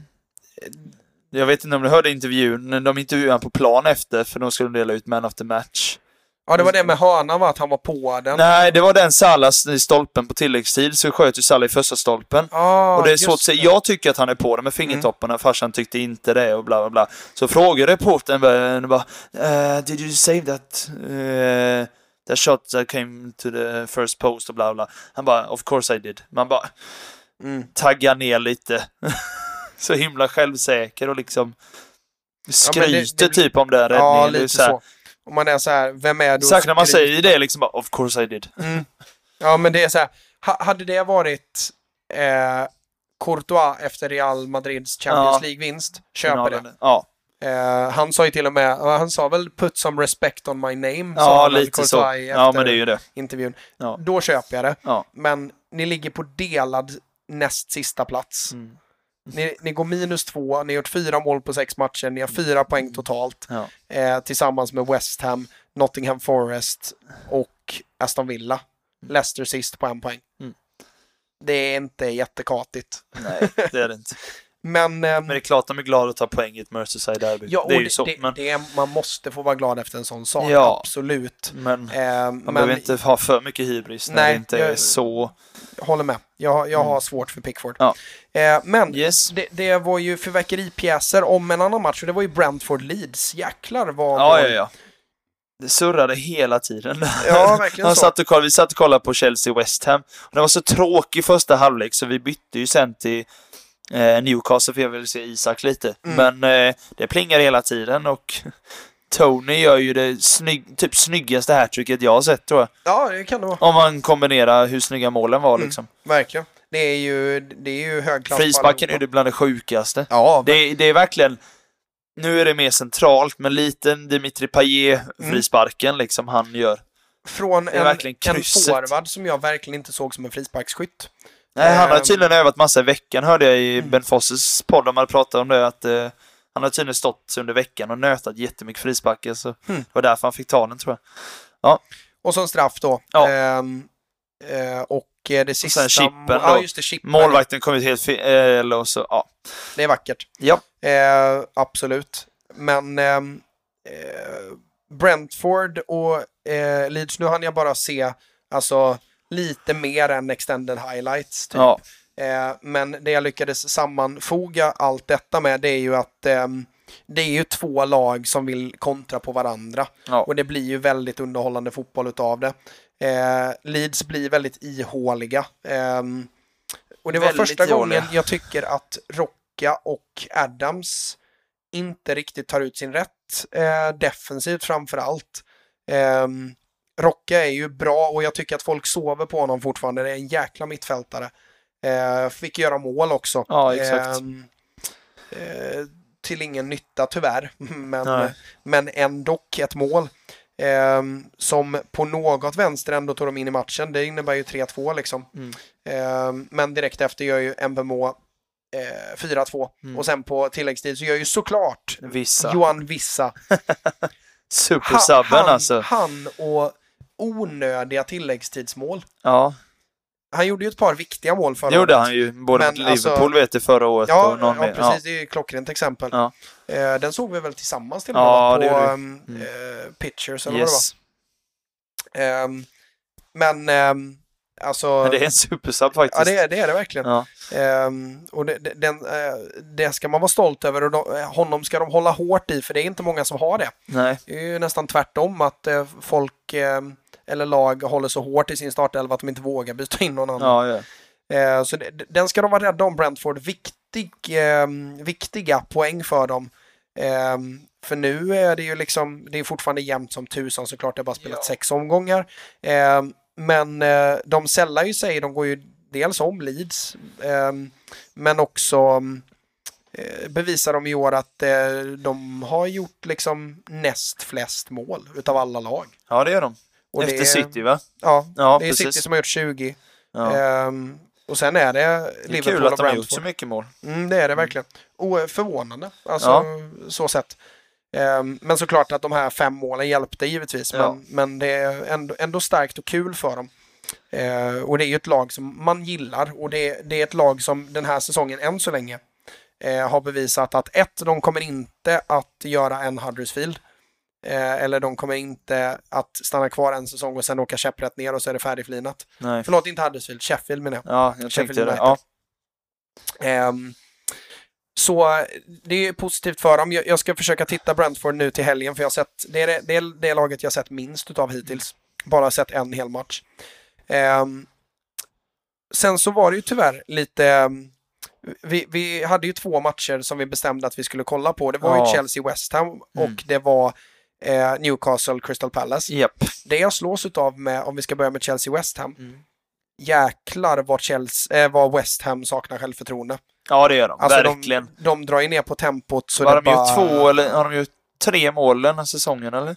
Kan det vara så? Tre mål Jag för mig Ja, att det är tre, tre mål. mål. Ja. har de gjort. Då är man Ehm. inte kaxig, alltså. Det är ju så.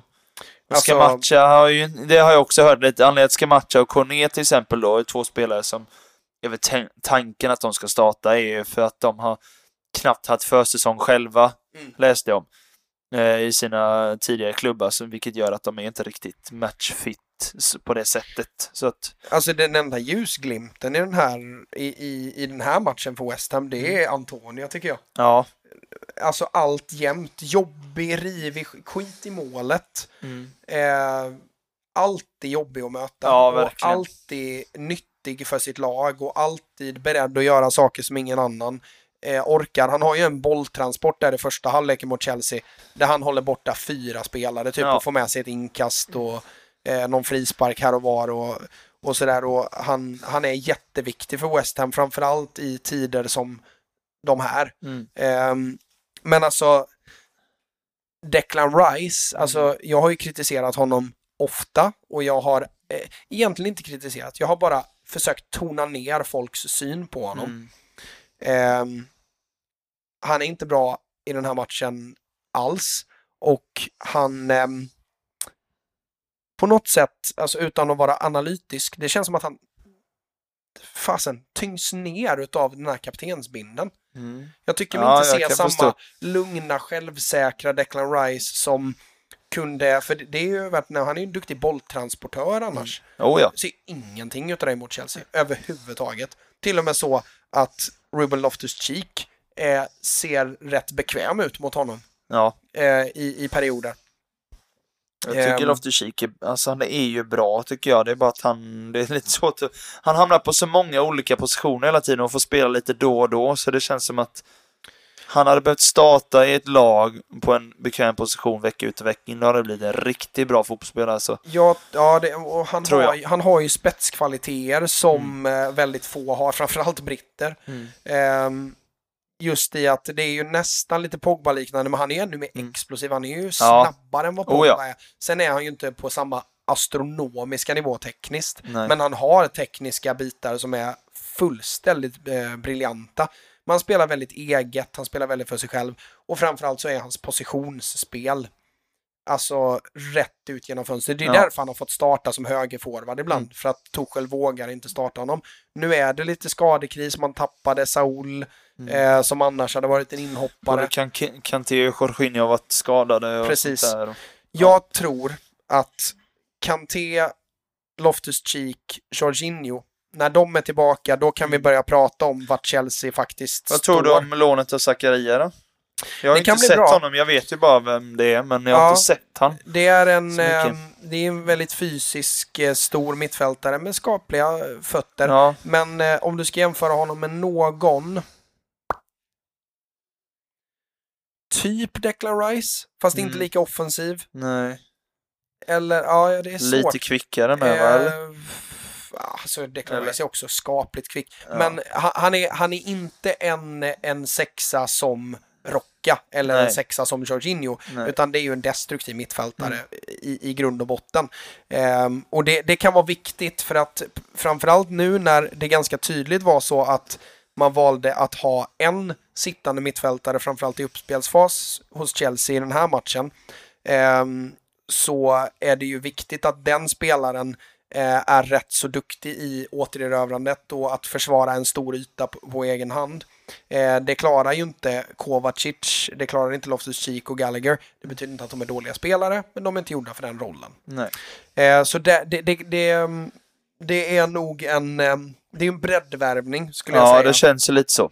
Eh, men ehm, jag har lite svårt att se vart han skulle starta vecka ut och vecka. Ja, jag är med. Men, ehm, men som sagt, jag tror att Jorginho, Loftus-Cheek och Kanté skulle innebära att, återigen, olika typer av mittfältare som kan göra olika väldigt bra grejer. Ehm, men också så kommer Kanté och Jorginho att kunna släppa lös Loftus-Cheek. Man slipper hänga på att han också håller sin position när han har gjort sina grejer. Ehm, det tror jag blir viktigt för dem. Eh, sen så behöver de att Koulibaly får upp lite självförtroende också. För han Ja, är ja, jag tycker han, han såg bra ut i premiären första Ja, matchen han spelade med. Men sen dess tycker jag han sett väldigt svajig och skakig och samma Mendy också det här. Det är, och det är sånt liv på alla West Ham-supportrar och Instagram-sidor om det här bortdömda målet Cornelia Mm. Och jag förstår dem, för jag tycker tycker det är väldigt billigt att Det han får vagt, fritt. är det. Ja, väldigt. Mm. Och han, de lägger upp liksom han borde vinna en Oscar och han Mm, borde liksom... Ja men du vet, det är så mycket memes om honom nu som jag får upp för att han, han ligger liksom och lipar för den här smällen som knappt är en smäll. Ja, men det är, det är verkligen knappt. Tråkigt tycker jag. Så jag, Ja, ty- jag det tycker Mendy har sjunkit lite den här säsongen. Både kvalitet, men också att han gör sådana här saker gör att jag tycker han var en av världens bästa förra året. Mm. Just under den säsongen. I år Absolut. tycker han är väldigt svajig och liksom, ja men man vet inte riktigt vad man har han känner jag. Mm. Känner Nej, inte så trygg med han längre. Nej. Eh, sen kommer han ju alltid vara en shotstopper. Alltså, Det kommer han ju alltid vara. Han kommer rädda, alltid göra de här reflexräddningarna under ribban och sånt typ. Han kommer rädda allt som man ska rädda. Ja. Därutöver så Vet eh, håller jag med dig. Mm. Eh, men det som jag landar i med ehm, Chelseas backlinje där, det är att ehm, både Koulibaly och Silva Mm. i en trebackslinje, de är båda centrala mittbackar för mig. Mm. Jag tycker inte att Koulibaly alls trivs längre ut i banan och framförallt eftersom att ehm, Nej, han Inte- skulle också behöva vara den centrala av de tre i Ja. så fall. precis. Jag håller med. Ehm, och det, det Och tycker det går ju jag... inte att ha båda dem.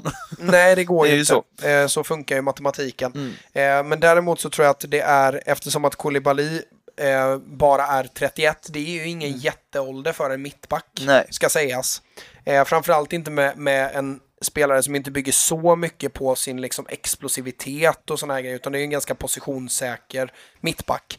Ehm, så tror jag att det kan vara så att han är så pass bra att han är bättre än alla andra som konkurrerar med honom, så han får starta på vänster mittback. Men på sikt så tror jag ju att Thiago Silva är 38 år gammal snart. Ja. Och ehm, då, Ja, det är ju förmodligen en ersättare till honom. Ja. ja, det, det tror jag med på sikt.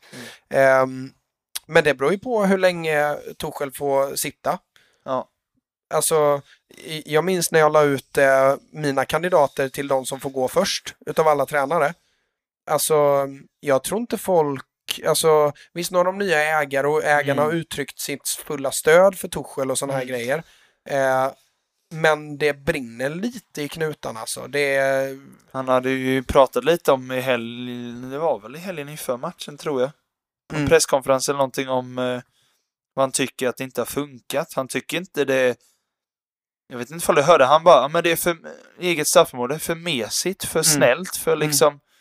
Det brinner liksom inte i grabbarna utan det... Och det är väldigt sällan Tuchel pratar om sådana banala saker. Ja. Jag tycker att Tuchel oftast är ganska så ingående Ja. i sina presskonferenser och förklarar ofta ganska in, ingående liksom för att vara en presskonferens. Mm. Eh, vad de har jobbat på och vad han tycker funkar i matchen och sådana grejer. Men de senaste två matcherna, det ska bli intressant att se presskonferensen efter Champions League här nu då Mm. eftersom att de torskar. Ehm, Ja, just den mentala biten tycker ja, han saknas. han pratar mycket mentalitet. Mm. Det har jag inte hört från Tuchel innan. Nej. ska- Inte i Chelsea ska Nej. sägas. Ehm, Ja. Och det vore ju tråkigt om en tränare som Thomas Tuchel, som ju tog Chelsea till höjder som de inte väntade sig när han kom. Mm. Alltså slutade ju utanför Champions League-platser va? Tror Men eh, vann Champions League. Mm. Eh, det är ju fantastiskt från, ett, eh, från det Chelsea. Eh, och har gjort det bra med, eh, med eh, liksom en trupp som, inte, som han inte har fått lägga vantarna på allt. Liksom på samma sätt som Pep har fått göra eller Klopp har fått göra på sikt. Ehm, så har han ju fått lite mindre medel och lite mindre makt som det alltid är i Chelsea. Ja. Ehm, eftersom att ägarskapet alltid har haft en så stor hand i det. Ehm, så um, det vore tråkigt om han går och Ja. märk väl, alltså det är inte så att jag vill att han ska gå. Nej. Eh, tvärtom, jag tycker att det är en jättebra tränare. Men ehm, till och med när man vinner mot West Ham så går man därifrån med lite klump i magen och Mm. frågetecken. Som Ja, ja. Chelsea-supporter och förmodligen om man heter Thomas Tuchel. Mm. Det bådar inte gott. Ja. Tyvärr. Ehm, vad hade vi mer som är värt att prata om? Ehm, Brighton eh, går ju och eh, Ja. klappar Leicester på huvudet. Mm, lite så. Det satt jag också och kollade på. Jag kollade ju City också i lördags, men det är så här. Det är inte så mycket att säga känner jag. Det är visst, de tappade poäng och det är tråkigt. Men det var också mycket, kände jag, man såg det under matchen. Lite trötta sen veckomatchen. De ska spela, de spelar ikväll. Alltså, det kändes verkligen som det var mellan två, två omgångar eller vad man ska säga. Det är det ju inte, men alltså. Det kändes som att de skulle spela nästan en cupmatch liksom, i mentaliteten. De var lite... Jag tror Trötta. att det är viktigt. ehm, det, det som gör att jag ehm, tror mycket på City, det är att i en sån här match där det är ganska lite, framförallt offensivt som stämmer, det var mycket felpassningar offensivt. Ja, men alltså. det var ju det. Det är det jag menar. Jag, Alltså, jag tror de var trötta och ofokuserade liksom. Ja, och, ja. Det, det kändes verkligen ofokuserat ifrån Ja. City. Det som gör att, det, det som är ett styrkebesked för City, det är att när det går tungt, när man går in till halvtid med 0-0, eh, utan att egentligen ha uträttat så mycket för att vara City och Mm. Ja. så farliga som de har varit det senaste, så är det deras två absolut viktigaste spelare som kliver fram. Mm. Och det är Erling Haaland och det är Kevin De Bruyne som kliver fram och visar vart skåpet ska stå verkligen. Snyggt mål, men... Ehm, ja, det är ju Ja, väldigt Det är vackert. väldigt Ehm, bra. Men det är viktigt för City. Mm. Eh, och för alla lag att Ja. när det går trögt så är det härförarna Mm. som kliver fram. Det är inte någon randoms, eh, vad heter det? Det hade varit värre, tror jag, om det hade varit Alvarez som hade kommit in. För det enda det hade gjort, det är att det hade skapat huvudbry i hur man ska starta nästa match. ja. Här blir det tydligt. Haaland, De Bruyne, Mm. givna och visar varför. Det är viktigt för City och viktigt för Guardiolas mandat i omklädningsrummet. Det, det gör mycket för ett lag. Mm. Ja, eh. När det är så. Ehm, sen är det bra med ombyte ibland, men just i en sån här match så, så Mm. tror jag att ehm, det är viktigt och bra för dem.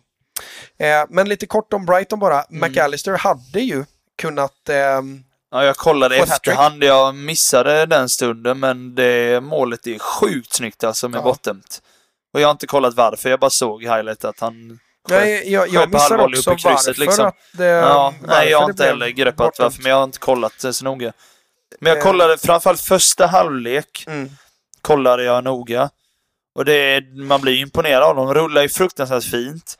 Leicester vet jag inte. Visst, de gör mål efter en minut. Men då är det ju att eh, med Brighton kommer inte riktigt rätt i sin trebackslinje tycker jag. Och Nej, det gör de inte. de, ja, men de kommer inte riktigt rätt. Men annars, Brighton ser ruskigt bra ut. Och så varenda gång krossa ut på March, March utmanar Thomas och han har ju typ lekstuga med honom. Mm. Så att de, nej men de ser riktigt bra ut. Alltså, det är... um, Med, med några, med, precis som vi har sagt med några få undantag, även Mm. Leicester har ju gjort svaga insatser, Mm. än i alla fall, Mm. eh, hittills under säsongen.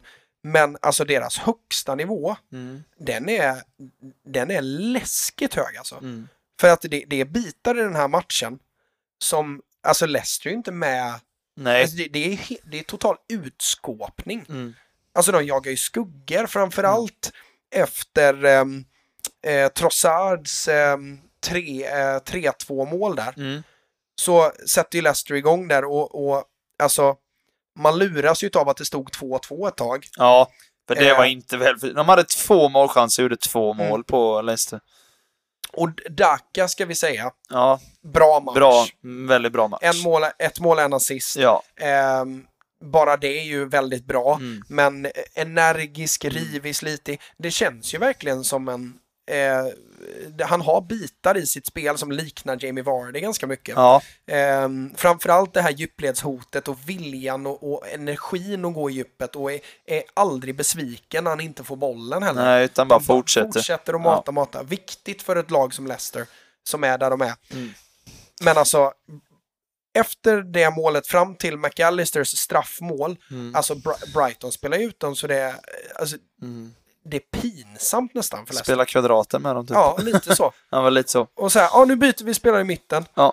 alltså, Ja. du, du vet när man, när man körde kvadraten så Mm. länge till slut, att man till slut nästan tyckte synd om han i mitten. Ja, för han bara sprang och yrade så typ. till slut så är det någon som bara, ja ah, men fuck it, jag går in. Ja. han behöver vila lite. Lite ja. så Ja, med. Leicester gjorde nästan. Det är, de är ruggigt höga i sin högsta nivå Mm. och ehm, jag menar, de ligger fyra. De har plockat Välförtjänt. 13 poäng på sex matcher, Mm. det vill säga ett poängsnitt på 2,15 typ. Mm. Alltså, det är fantastiskt bra. Oh, ja. Eh, nu har de ju ett spelschema.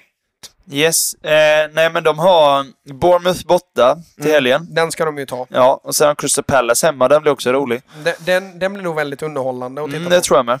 Och sen första oktober är de borta mot Liverpool. Mm. Hemma mot eh, Tottenham, borta mot Brentford, hemma mot Nottingham. Det är rätt goa. Sen har de City och Chelsea i slutet på oktober där, men Mm. en hemma Men en de borta. har ju men- alla, alla storlag kvar. Ja, det är ju det. Ehm, eh, eller de flesta i alla fall. Så... ehm, Ja, man för ska- de har inte mött... De mötte United i premiären annars Ja. är det ju Newcastle, West Ham, Leeds, Fulham, Leicester. Det är inga topplag så, som de har mött än. Så de Nej, har så inte det testats på den nivån än. Men Det var ju faktiskt eh, eh, på vårt Gräsrötter Clips-konto på, Mm. på TikTok där, måste jag shoutouta Leopold igen, skrev till mig precis ehm, om det, gör ett fantastiskt jobb. Eh, Japp. Så en eloge till, till honom. Eh, det var en som kommenterade på, det var väl när vi, ja han klippte ut ifrån när ehm, eh, skateboard med Potter där. ja, Ehm, så klippte han ut det. Och då var det någon som skrev redan då eh, Brighton topp 6 i år, mark my words. Så långt är jag inte beredd att gå. nej, Det- men det- topp 8 tror jag. Jag Alltså- tror topp 8, om de klarar, om de klarar hålla i detta så tror jag det. För Ja. de, är, de är ett av få lag som jag ändå ser tydligt hur de vill spela och liksom det var tydligt i den här matchen, framförallt första halvlek då. Bara mata bollar ut på March, fortsätter såra Luke Thomas, alltså, och det funkade ju, så det var ju det som handlade om att de fortsatte bara mata. Och vet du vad som blir ännu mer? Framförallt här Fruktansvärt bolltrygga med ju, som sagt, som du har pratat om hundra gånger. Och Men det- det var tydligt De den här har matchen. ju en grund att stå på Mm. som inget annat lag i deras region Mm. har. De har ett grundspel och Alltså det pratar ju alla tränare om. Vi vill ha ett grundspel i, i hur vi vill Mm. spela och sen så kan man gå utanför det. Ja, men de flestas grundspel är inte så bra. Le, le, ehm, Brightons grundspel är bland de bättre i ligan. Där, alltså om man ska bara se till deras standardmatch Mm. så, är de, så är de nog topp 6 i ligan. Men det som gör att jag blir väldigt exalterad kring dem det är ju just att de vis, har ju visat upp en högsta nivå i år hittills som är brutalt hög sett till spelarmaterialet de har. Ja, ja. Ehm, och um, hur inget lag har nappat på Graham Potter än. Det har vi ju sagt nu ända sedan vi började den här podcasten. Det tror jag de gör till nästa säsong. Det är väl... eh, Ja men det är något, Ja. något lag måste ju vakna. Mm. Och vara så här, alltså och om inte i Premier League så vad fan, utomlands har redan varit i Sverige liksom. Mm. Ja, jag ja. tror inte han är rädd för att gå utomlands. Nej, det tror jag inte. Jag, jag hade velat se Graham Potter göra någonting med en klubb med resurser. Mm. För det här ser ju helt otroligt ut liksom. Med, med, det, med det lilla liksom. Ehm, så det, det, det är ju sjukt kul att se. Det Mm. det är därför vi typ måste nämna dem varje, Ja. varje vecka. Nej, de är väldigt bra. Ja, verkligen. Eh, men vi tar oss vidare till den sista matchen och det är ju många som har skrivit till oss och Mm. sagt att jäkla vad lite Arsenal ni har pratat. Och det har vi ju faktiskt. Ja. Ehm, Men de var så självklara, tror jag. Det är nog därför. de, de, Tror jag. alltså, ja, absolut. Och de, de har ju, precis som det mimas om Mm. nu, att så här, ja, titta nu vad som händer när de möter ett riktigt lag. alltså så här, de har ändå, alltså visst, de, Ja. har, de har ju inte mött några supertopplag. Nej. Men alltså, De är fortfarande... Men det här är ju en av deras sämre matcher, trots så tycker jag att de gör en bra match. ja, de, Tycker jag. ja, För jag menar, de skapar chanser. Och jag, jag är, kan ju bara säga att hade Martinelli fått sitt bortdömda mål, Mm. helt annan match, tror jag. det är möjligt. Jag tror att Arsenal har haft en annan självförtroende, en annan pondus. Alltså, United hade känt att de får lite knäpp på näsan. Tycker liksom, du att det är en frispark då? Mm, den är också rolig. Jag tycker när jag ser live tycker jag det inte.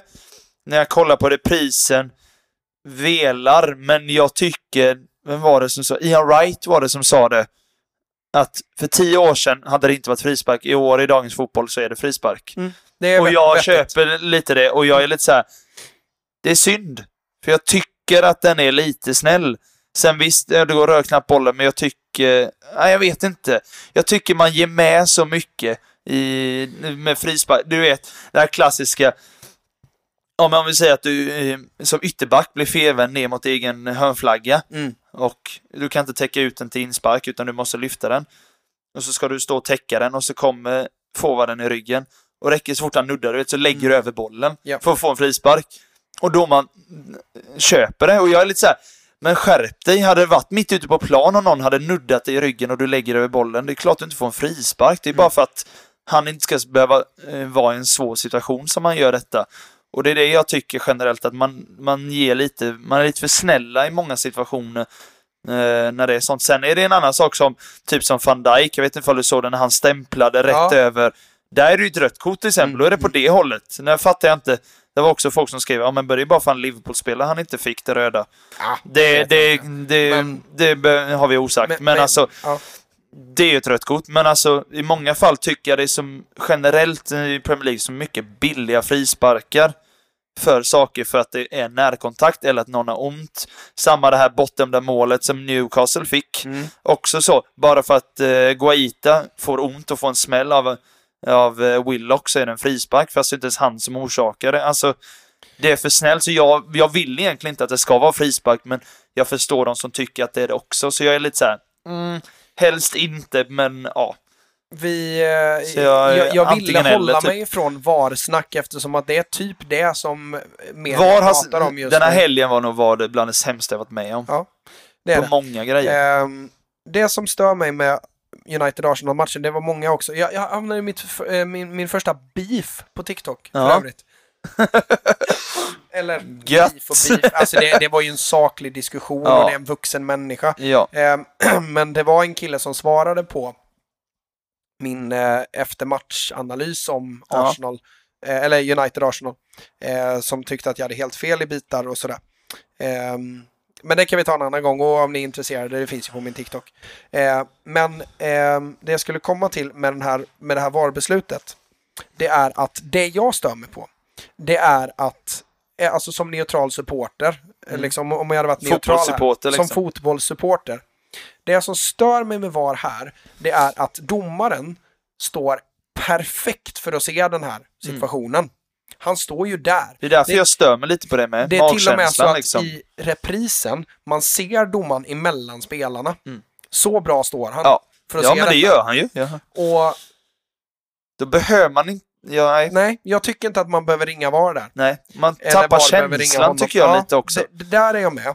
Eh, men jag tycker att det är frispark. Mm. Och hade han blåst frispark där och då Mm. så hade inte Ödegård reagerat så som han gjorde när de valde att döma, döma bort målet. Nej, såklart. Så hade, hade det varit, hade han stått precis där han står, sett duellen, bedömt att det är frispark och blåst och pekat så hade det inte varit jätteupprört. Nej, för de blev besvikna mycket över att just att de gjorde mål, tror jag.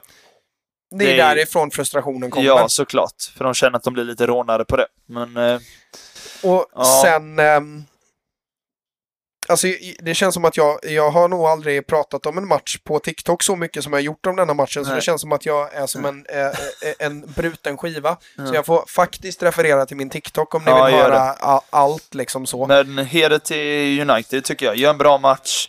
Rashford känns som att han är pigg och glad igen. Anthony, kul att han fick göra mål. Ja, det är viktigt för honom. Ja. Eh, det är faktiskt väldigt intressant med Antonys mål. Mm. Eh, det är faktiskt eh, rejält svagt utav Arsenal. United, jag tycker det med. United spelar ju alltså var, fram till, från bollvinst till mål, så rör varenda spelare i hela laget bollen. Mm.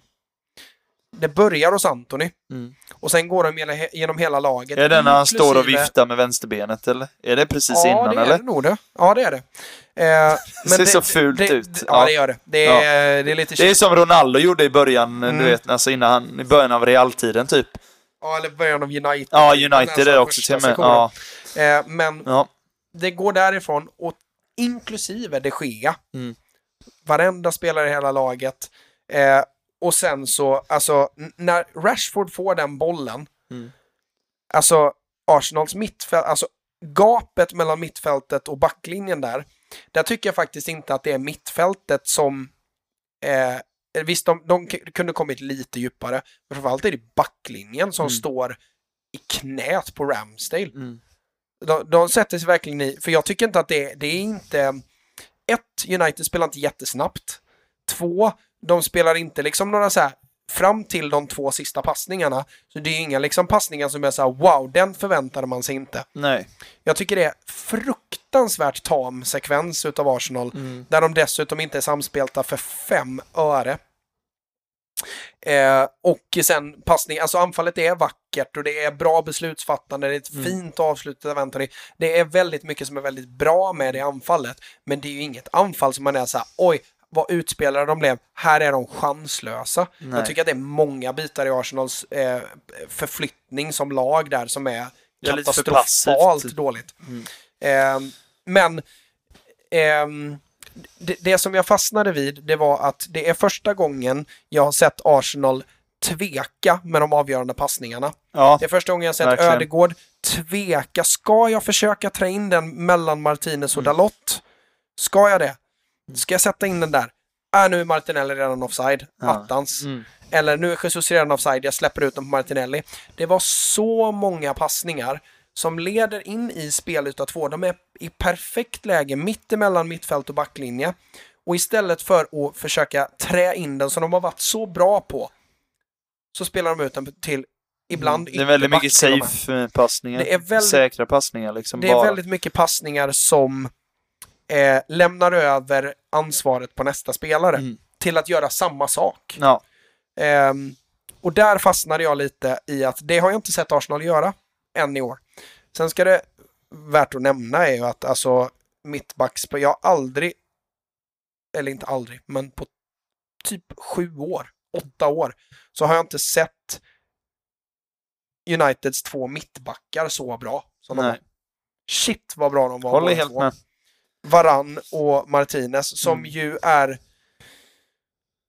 plus och minus när det Mm, kommer de till kompletterar energi. varandra väldigt bra tycker jag. Varann, lång, lugn, erfaren Mm. och ja, det är hans bästa match i United-tröjan, by far. Eh, och det är en utav Martinez bättre, han har varit bra i många matcher. Mm. Men i den här matchen så sätts de verkligen på prov. Och mm, det blir en bra eh, blandning mellan en labrador och en terrier. Ja, men lite så. Ehm, Det känns som Varann och Martinez är koppel lite. ja, lite så. Lite så, håller liksom i honom, eller så här, om man ska släppa lös någon så håller lite i, i nackskinnet, du vet på tröjan, typ så här, håller så här, lugn nu, vet, ett sånt, lugn nu, lite. ett sånt, ett sånt koppel med klick. Mm, så- exakt. Så, kom igen nu. Ja. Vad är det de kallar honom? Litcha, tror jag de säger Ja. till honom Mm. i omklädningsrummet. Okej. Ehm, men eh, alltså, jag tycker att United gör det väldigt bra. Det är ett... eh, eh, det, det enda jag är, är spänd på att se, det är ju det vi har pratat om som de inte har kommit till än. Förhoppningsvis för Uniteds del, eh, så med matcherna som kommer här nu, Men match på torsdag igen ju. match på torsdag igen ja. Mot... Eh, bra fråga, jag ska kolla. Eh, Real Sociedad är det de möter. Ja, Eh, just det, det, det, visste jag. jag Ja, jag känner Värt att nämna, Mm. på tal om ingenting.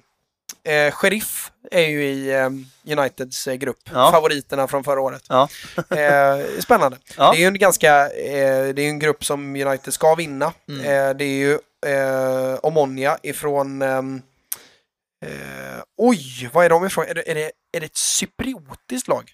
Det kan det nog vara. Omonia. Kan det nog vara. Sjuk i huvudet är jag om jag sätter det. Jag hade rätt. Oj, Cypern. oj, oj. Fy, hur En fan visste, jag vet inte ens hur jag visste det. Nej. Eller hur jag ens fick det i huvudet. Det är ett cypriotiskt lag i alla fall. Ja. Och Sheriff därtill då. Mm. Eh, och eh, Sociedad. Sociedad. Eh, så den ska United eh, vinna och ehm, det kanske är positivt att få den svåraste matchen först. Jag hade velat ha den svåraste matchen först. Mm. Ja. Faktiskt. Eh, om jag hade fått bestämma. Eh, men tillbaka eh, för att sammanfatta Arsenal United. Eh, jag tror inte att detta är ett tecken på att Arsenal kommer att vackla. Nej, tror inte jag heller. Jag tror heller inte att det är ett tecken på att wow vad bra United är nu. För United har bitar i den här matchen där de helt och fullständigt förlitar sig på ett lågt försvarsspel. Och det vill ju inte Ten Hag göra. Nej. Det är han ju inte bekväm i. Nej. Det jag är spänd på att se, det är när släpper Ten Hag tyglarna för det United han vill se? När väljer han att spela ett 4-3-3 som ser ut så här? De Gea i mål, finns ju inte så mycket att välja på. Nej. Malaysia, Martinez, Varanda, Lott. Där har han ju faktiskt vågat spela Mm. dem som Mm. jag tror han vill spela. Casemiro som sexa. Eriksen och Fernandes som Mm. 8-10. Mm. Sancho, eh, Rashford och Anthony. Mm. Kanske att man väljer att spela alltså Cristiano Ronaldo eller Anthony Martial. Mm. Forwardsrollen får vara lite Öppen. sådär. Så. Det har ju, han har ju visat sig faktiskt eh, Ten Hag för, eh, för att han, han kan använda många typer utav forwards. Mm. Allt ifrån Sebastian Allaire till Dusan Tadic. Mm.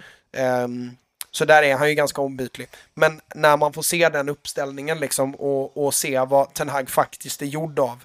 Mm. Eh, när han väljer att släppa på tyglarna och känna att okej, men nu är vi bekväma i detta, nu kör vi. Mm. Det ska bli spännande att se. Haaland 3-0, så gött. Oj då. Foden är 2-0 däremellan. Men... Ja, okej. Ja. Viktigt för Foden. Ja, Har eh, startat lite, ja, han fick en assist på ett av Haalands mål där och, Ja. ehm, tidigare. Ja. Men eh, Ja, Foden har startat gött. lite svagt. Mm. Ehm, vi rör oss eh, vidare för att eh, Patreonsen måste ju få eh, sin tid också. Men vi ska Yes. hinna med lite eh, fantasy också. Ja, Eh, där, eh, jag, innan, i, där vi innan vi kör gingen, vilken plats i gräsrötterligan ligger du på? 1193. Jag sa det enbart för att plåga dig. Ja, eh, jag jag, ligger på plats 906. Mm. Eh, inte långt efter, jag, men- jag njuter utav min tid i spotlighten medans jag kan, för jag vet att du kommer vända detta och pissa mig i ansiktet till slut. Ja, det- Rulla ingen för fantasy Simon. Fantasyhörnan med Joel. 3, 2, 1. Där anledningen till att jag hamnade över average var just Leon Bailey. Ehm, han plockade 8 poäng, average är 45, jag fick 52. Eh, så han är anledningen till att jag ligger över average. För att det är många utav mina nyckelspelare, Kulusevski, Trent, Perisic, Dalot. Vi pratade ju när de fyra matcherna började och att just som i Liverpool, är många, eh, att Trent och de blev utbytta i, innan 60 59 Ja, farsan och alla de, eh, alltså alla var ju tokiga, du vet, det skrevs på Twitter och Instagram och allting sånt där. Folk var helt rasande. Och jag satt och skrattade för jag precis tagit wildcard, tagit ut alla Liverpool-spelare, hade ingen, så jag var så här, gött, det här blir nog en bra helg. Nej, blev det inte. Plocka 35 poäng. För att jag, ja, men jag har sån stolpe ut med allt. Jag, sta, jag gjorde en liten chansning. Eh, jag hade, jag satt, hade Trippier i mitt lag. Men jag, min tanke var att, för jag hade Zaha med, min tanke var att Zaha skulle göra mål för jag tycker han ser så bra ut. Och jag tycker inte Newcastle känns så bra så att de, ja men de håller nollan. Den här matchen. Jag tror Är det något lag som har hållit nolla mot Palace ens? jag, jag vet inte, jag tror knappt det. Eh, Arsenal gjorde det i premiären. Annars är det inget lag. Eh, så att då tänkte jag, han håller ingen nollan. Visst, han har offensivt hot, men jag bänkar honom. Eh, det blev lite uteslutningsmetoden för att jag har Dean Henderson som heter Bournemouth. Mm. Helt plötsligt gör Bournemouth tre mål. Var kommer det ifrån? Ja. Eh, Reece James har jag, plockar en poäng för att de, ja, han håller inte nollan, han plockar gult kort igen. Mm. Eh, Walker har ju bara ett kryss mot Aston Villa, var inte heller något jag räknade med för Villa inte gjort så mycket mål heller. Jag startade Estobinian för jag tänkte Leicester är ju som sagt, de var ju dåliga och jag tänkte han gör någonting av sig. Nej, han kom ju in i 89 Mm. Tack för den. Mm. Hade han inte gjort det så hade jag fått in Pascal Gross på fem poäng istället, ändå Mm. bättre. Martinelli, bortdömt mål. Eh, Sterling då, tyvärr, han svag match på West Ham. Eh, Foden hade jag där då. Zaha, samma sak då, mållöst. Jesus. Mm. Isak, missar friläge. Hade han gjort mål på det, hade varit annat. Så hade jag Haaland som kapten, så det är egentligen där jag får poängen. Så jag tycker visst, det är vissa som är lite mm. Jag tänker ju långsiktigt såklart, men en del som jag verkligen stolpe ut just den här omgången. Som gör att det blev väldigt väldigt fel. Så jag har ju till och med en, eh, en, en del poäng på bänken. Grossa 5 och Trippier 8. Och en del kan bara, ja men hur kan du bänka Trippier? Ja men som sagt, Mm. jag trodde att Zaha skulle göra mål och då går han bättre än eh, Trippier och därför. Det var min chansning. Men Mm. nu kommer jag nog förmodligen starta Trippier mer. Ja, Jag räddas ju av att De Bruyne assisterar Haaland. Eh, Ja. att Kane är min kapten och att eh, Bailey. ja, för du hade ju både Perisic och Kullu och inga Mm. av dem startade och jag tänkte du kommer inte ha ett poäng den här omgången. Nej, men, jag, det- rädd, jag räddar som sagt Kane, Haaland, De Bruyne, Bailey. Det är de som Ja. plockar poäng för mig. Ja. Sen hade jag faktiskt lite oflyt. Jag hade kunnat få mer poäng. Eh, om jag hade eh, shufflat om lite på bänken, för då hade jag ändå Nico Williams på fyra och White Nouri på sex poäng. Ja, okej. Eh, så alltså, jag tycker det är en klart godkänd Ja. eh, omgång Ja, men för för min del. Eh, framförallt med tanke jag. på att jag hade rätt mycket stolpe ut på många ställen, Mm. men jag hade lite flax på differentials i Ja, stort sett. ja, lite så. Ehm, framförallt med Leon Bailey där då. Och jag Mm. fortsätter tro på honom. Han ser pigg ut och det, det ser Jag ut som en det. spelare som har börjat anpassa sig till... Men min missräkning var ju Newcastle Crystal Palace. 0-0 räknar jag absolut inte Mm. Nej, med. det- Jag hoppades mål på var- Isak, jag hoppades mål på Zaha, alltså. Och ja, Ja, det, ni vet resten. det är ju inte lätt. Eh, Nej, tyvärr. Däremot så börjar jag klura på, för här, det här är du ju bättre än mig på, det är ju, Mm. det är de här eh, power-upsen Ja, för jag vet ju egentligen vilka spelare man ska ha, men Mm. det är ju som sagt, det. Nej men det är ju, alltså... En sån det, som Martinelli, han ska du ha hela tiden, för han gör mål eller assist varannan, var tredje match Mm, typ. mm. För det priset rör honom inte. Och jag menar, hade han gjort mål här, det, han har gjort poäng, då hade han gjort poäng i alla förutom en match. Mm. Klockrent, men sen så bara nej.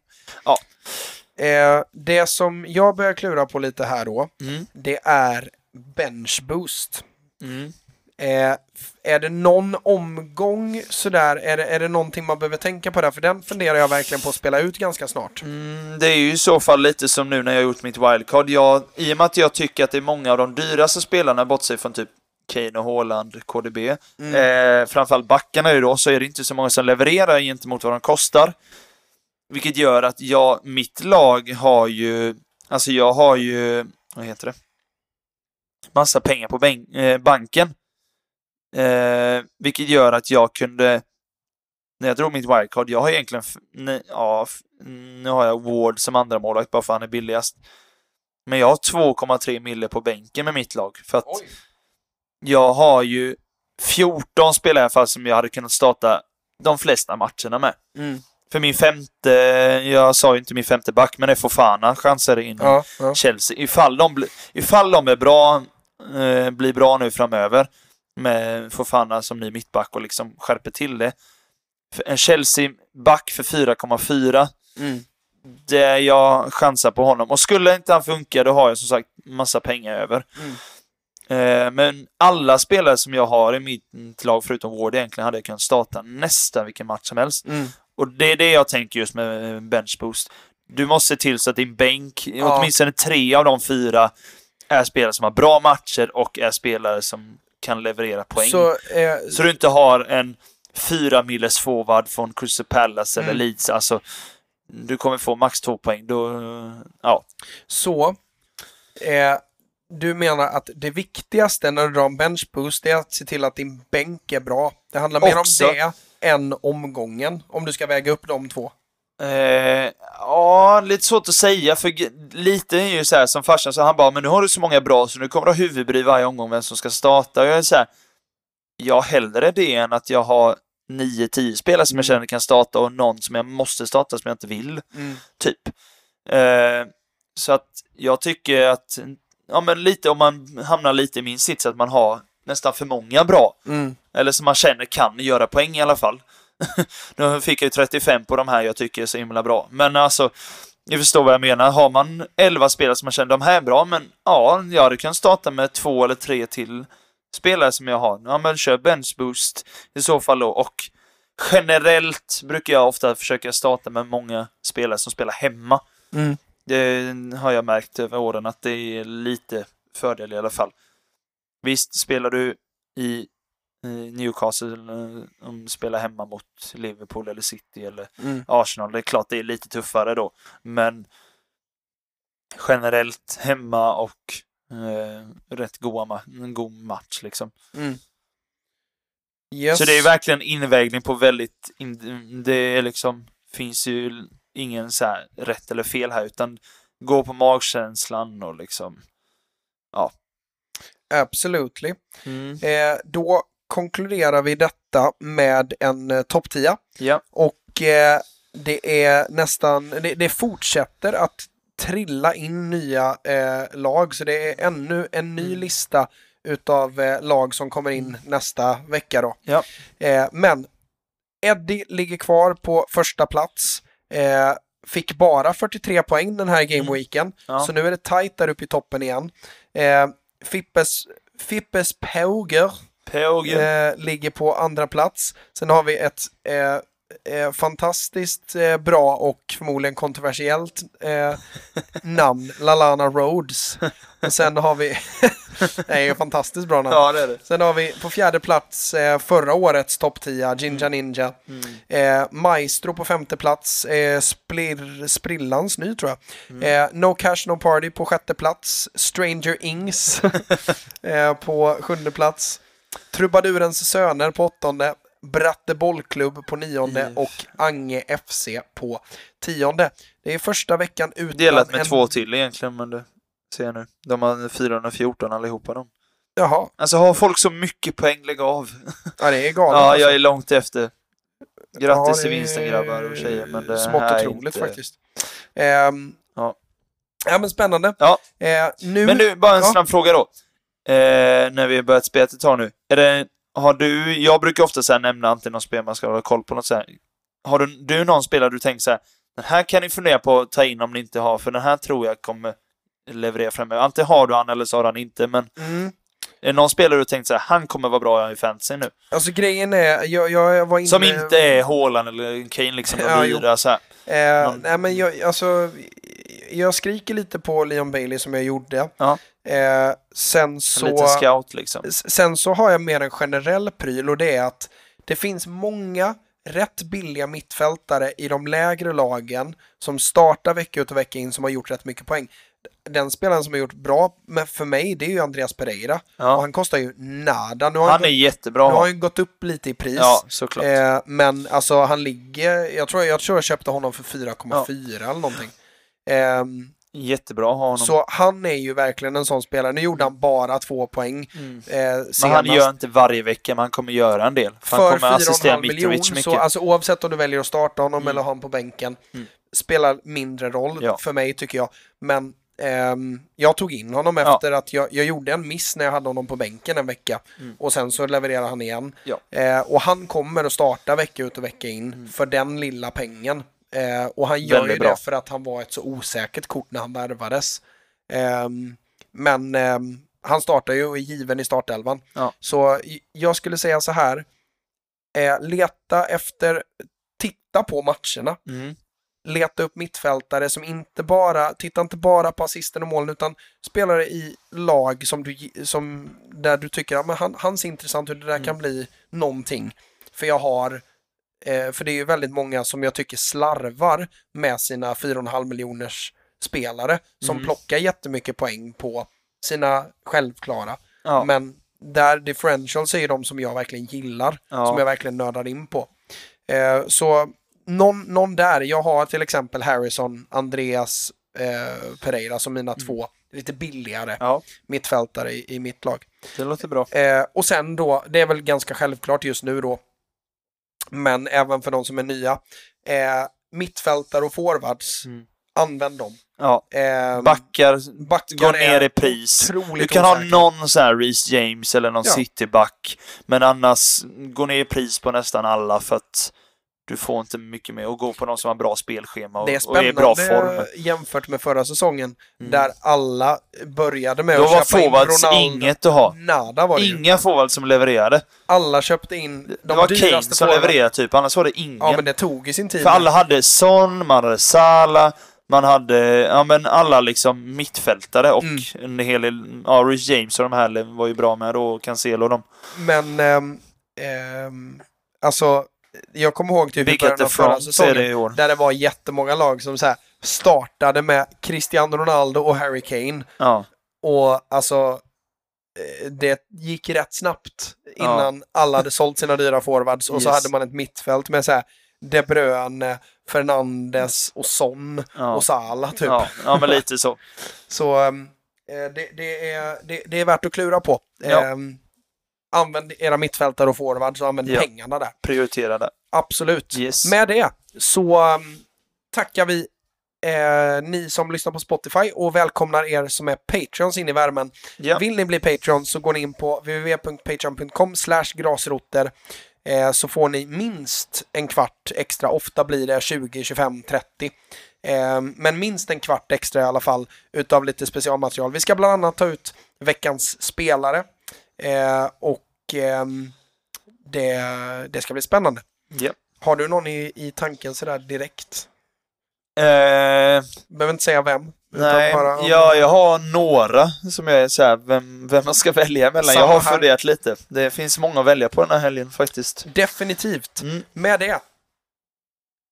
Vi syns om sju dagar. det gör vi. Hej! Hej!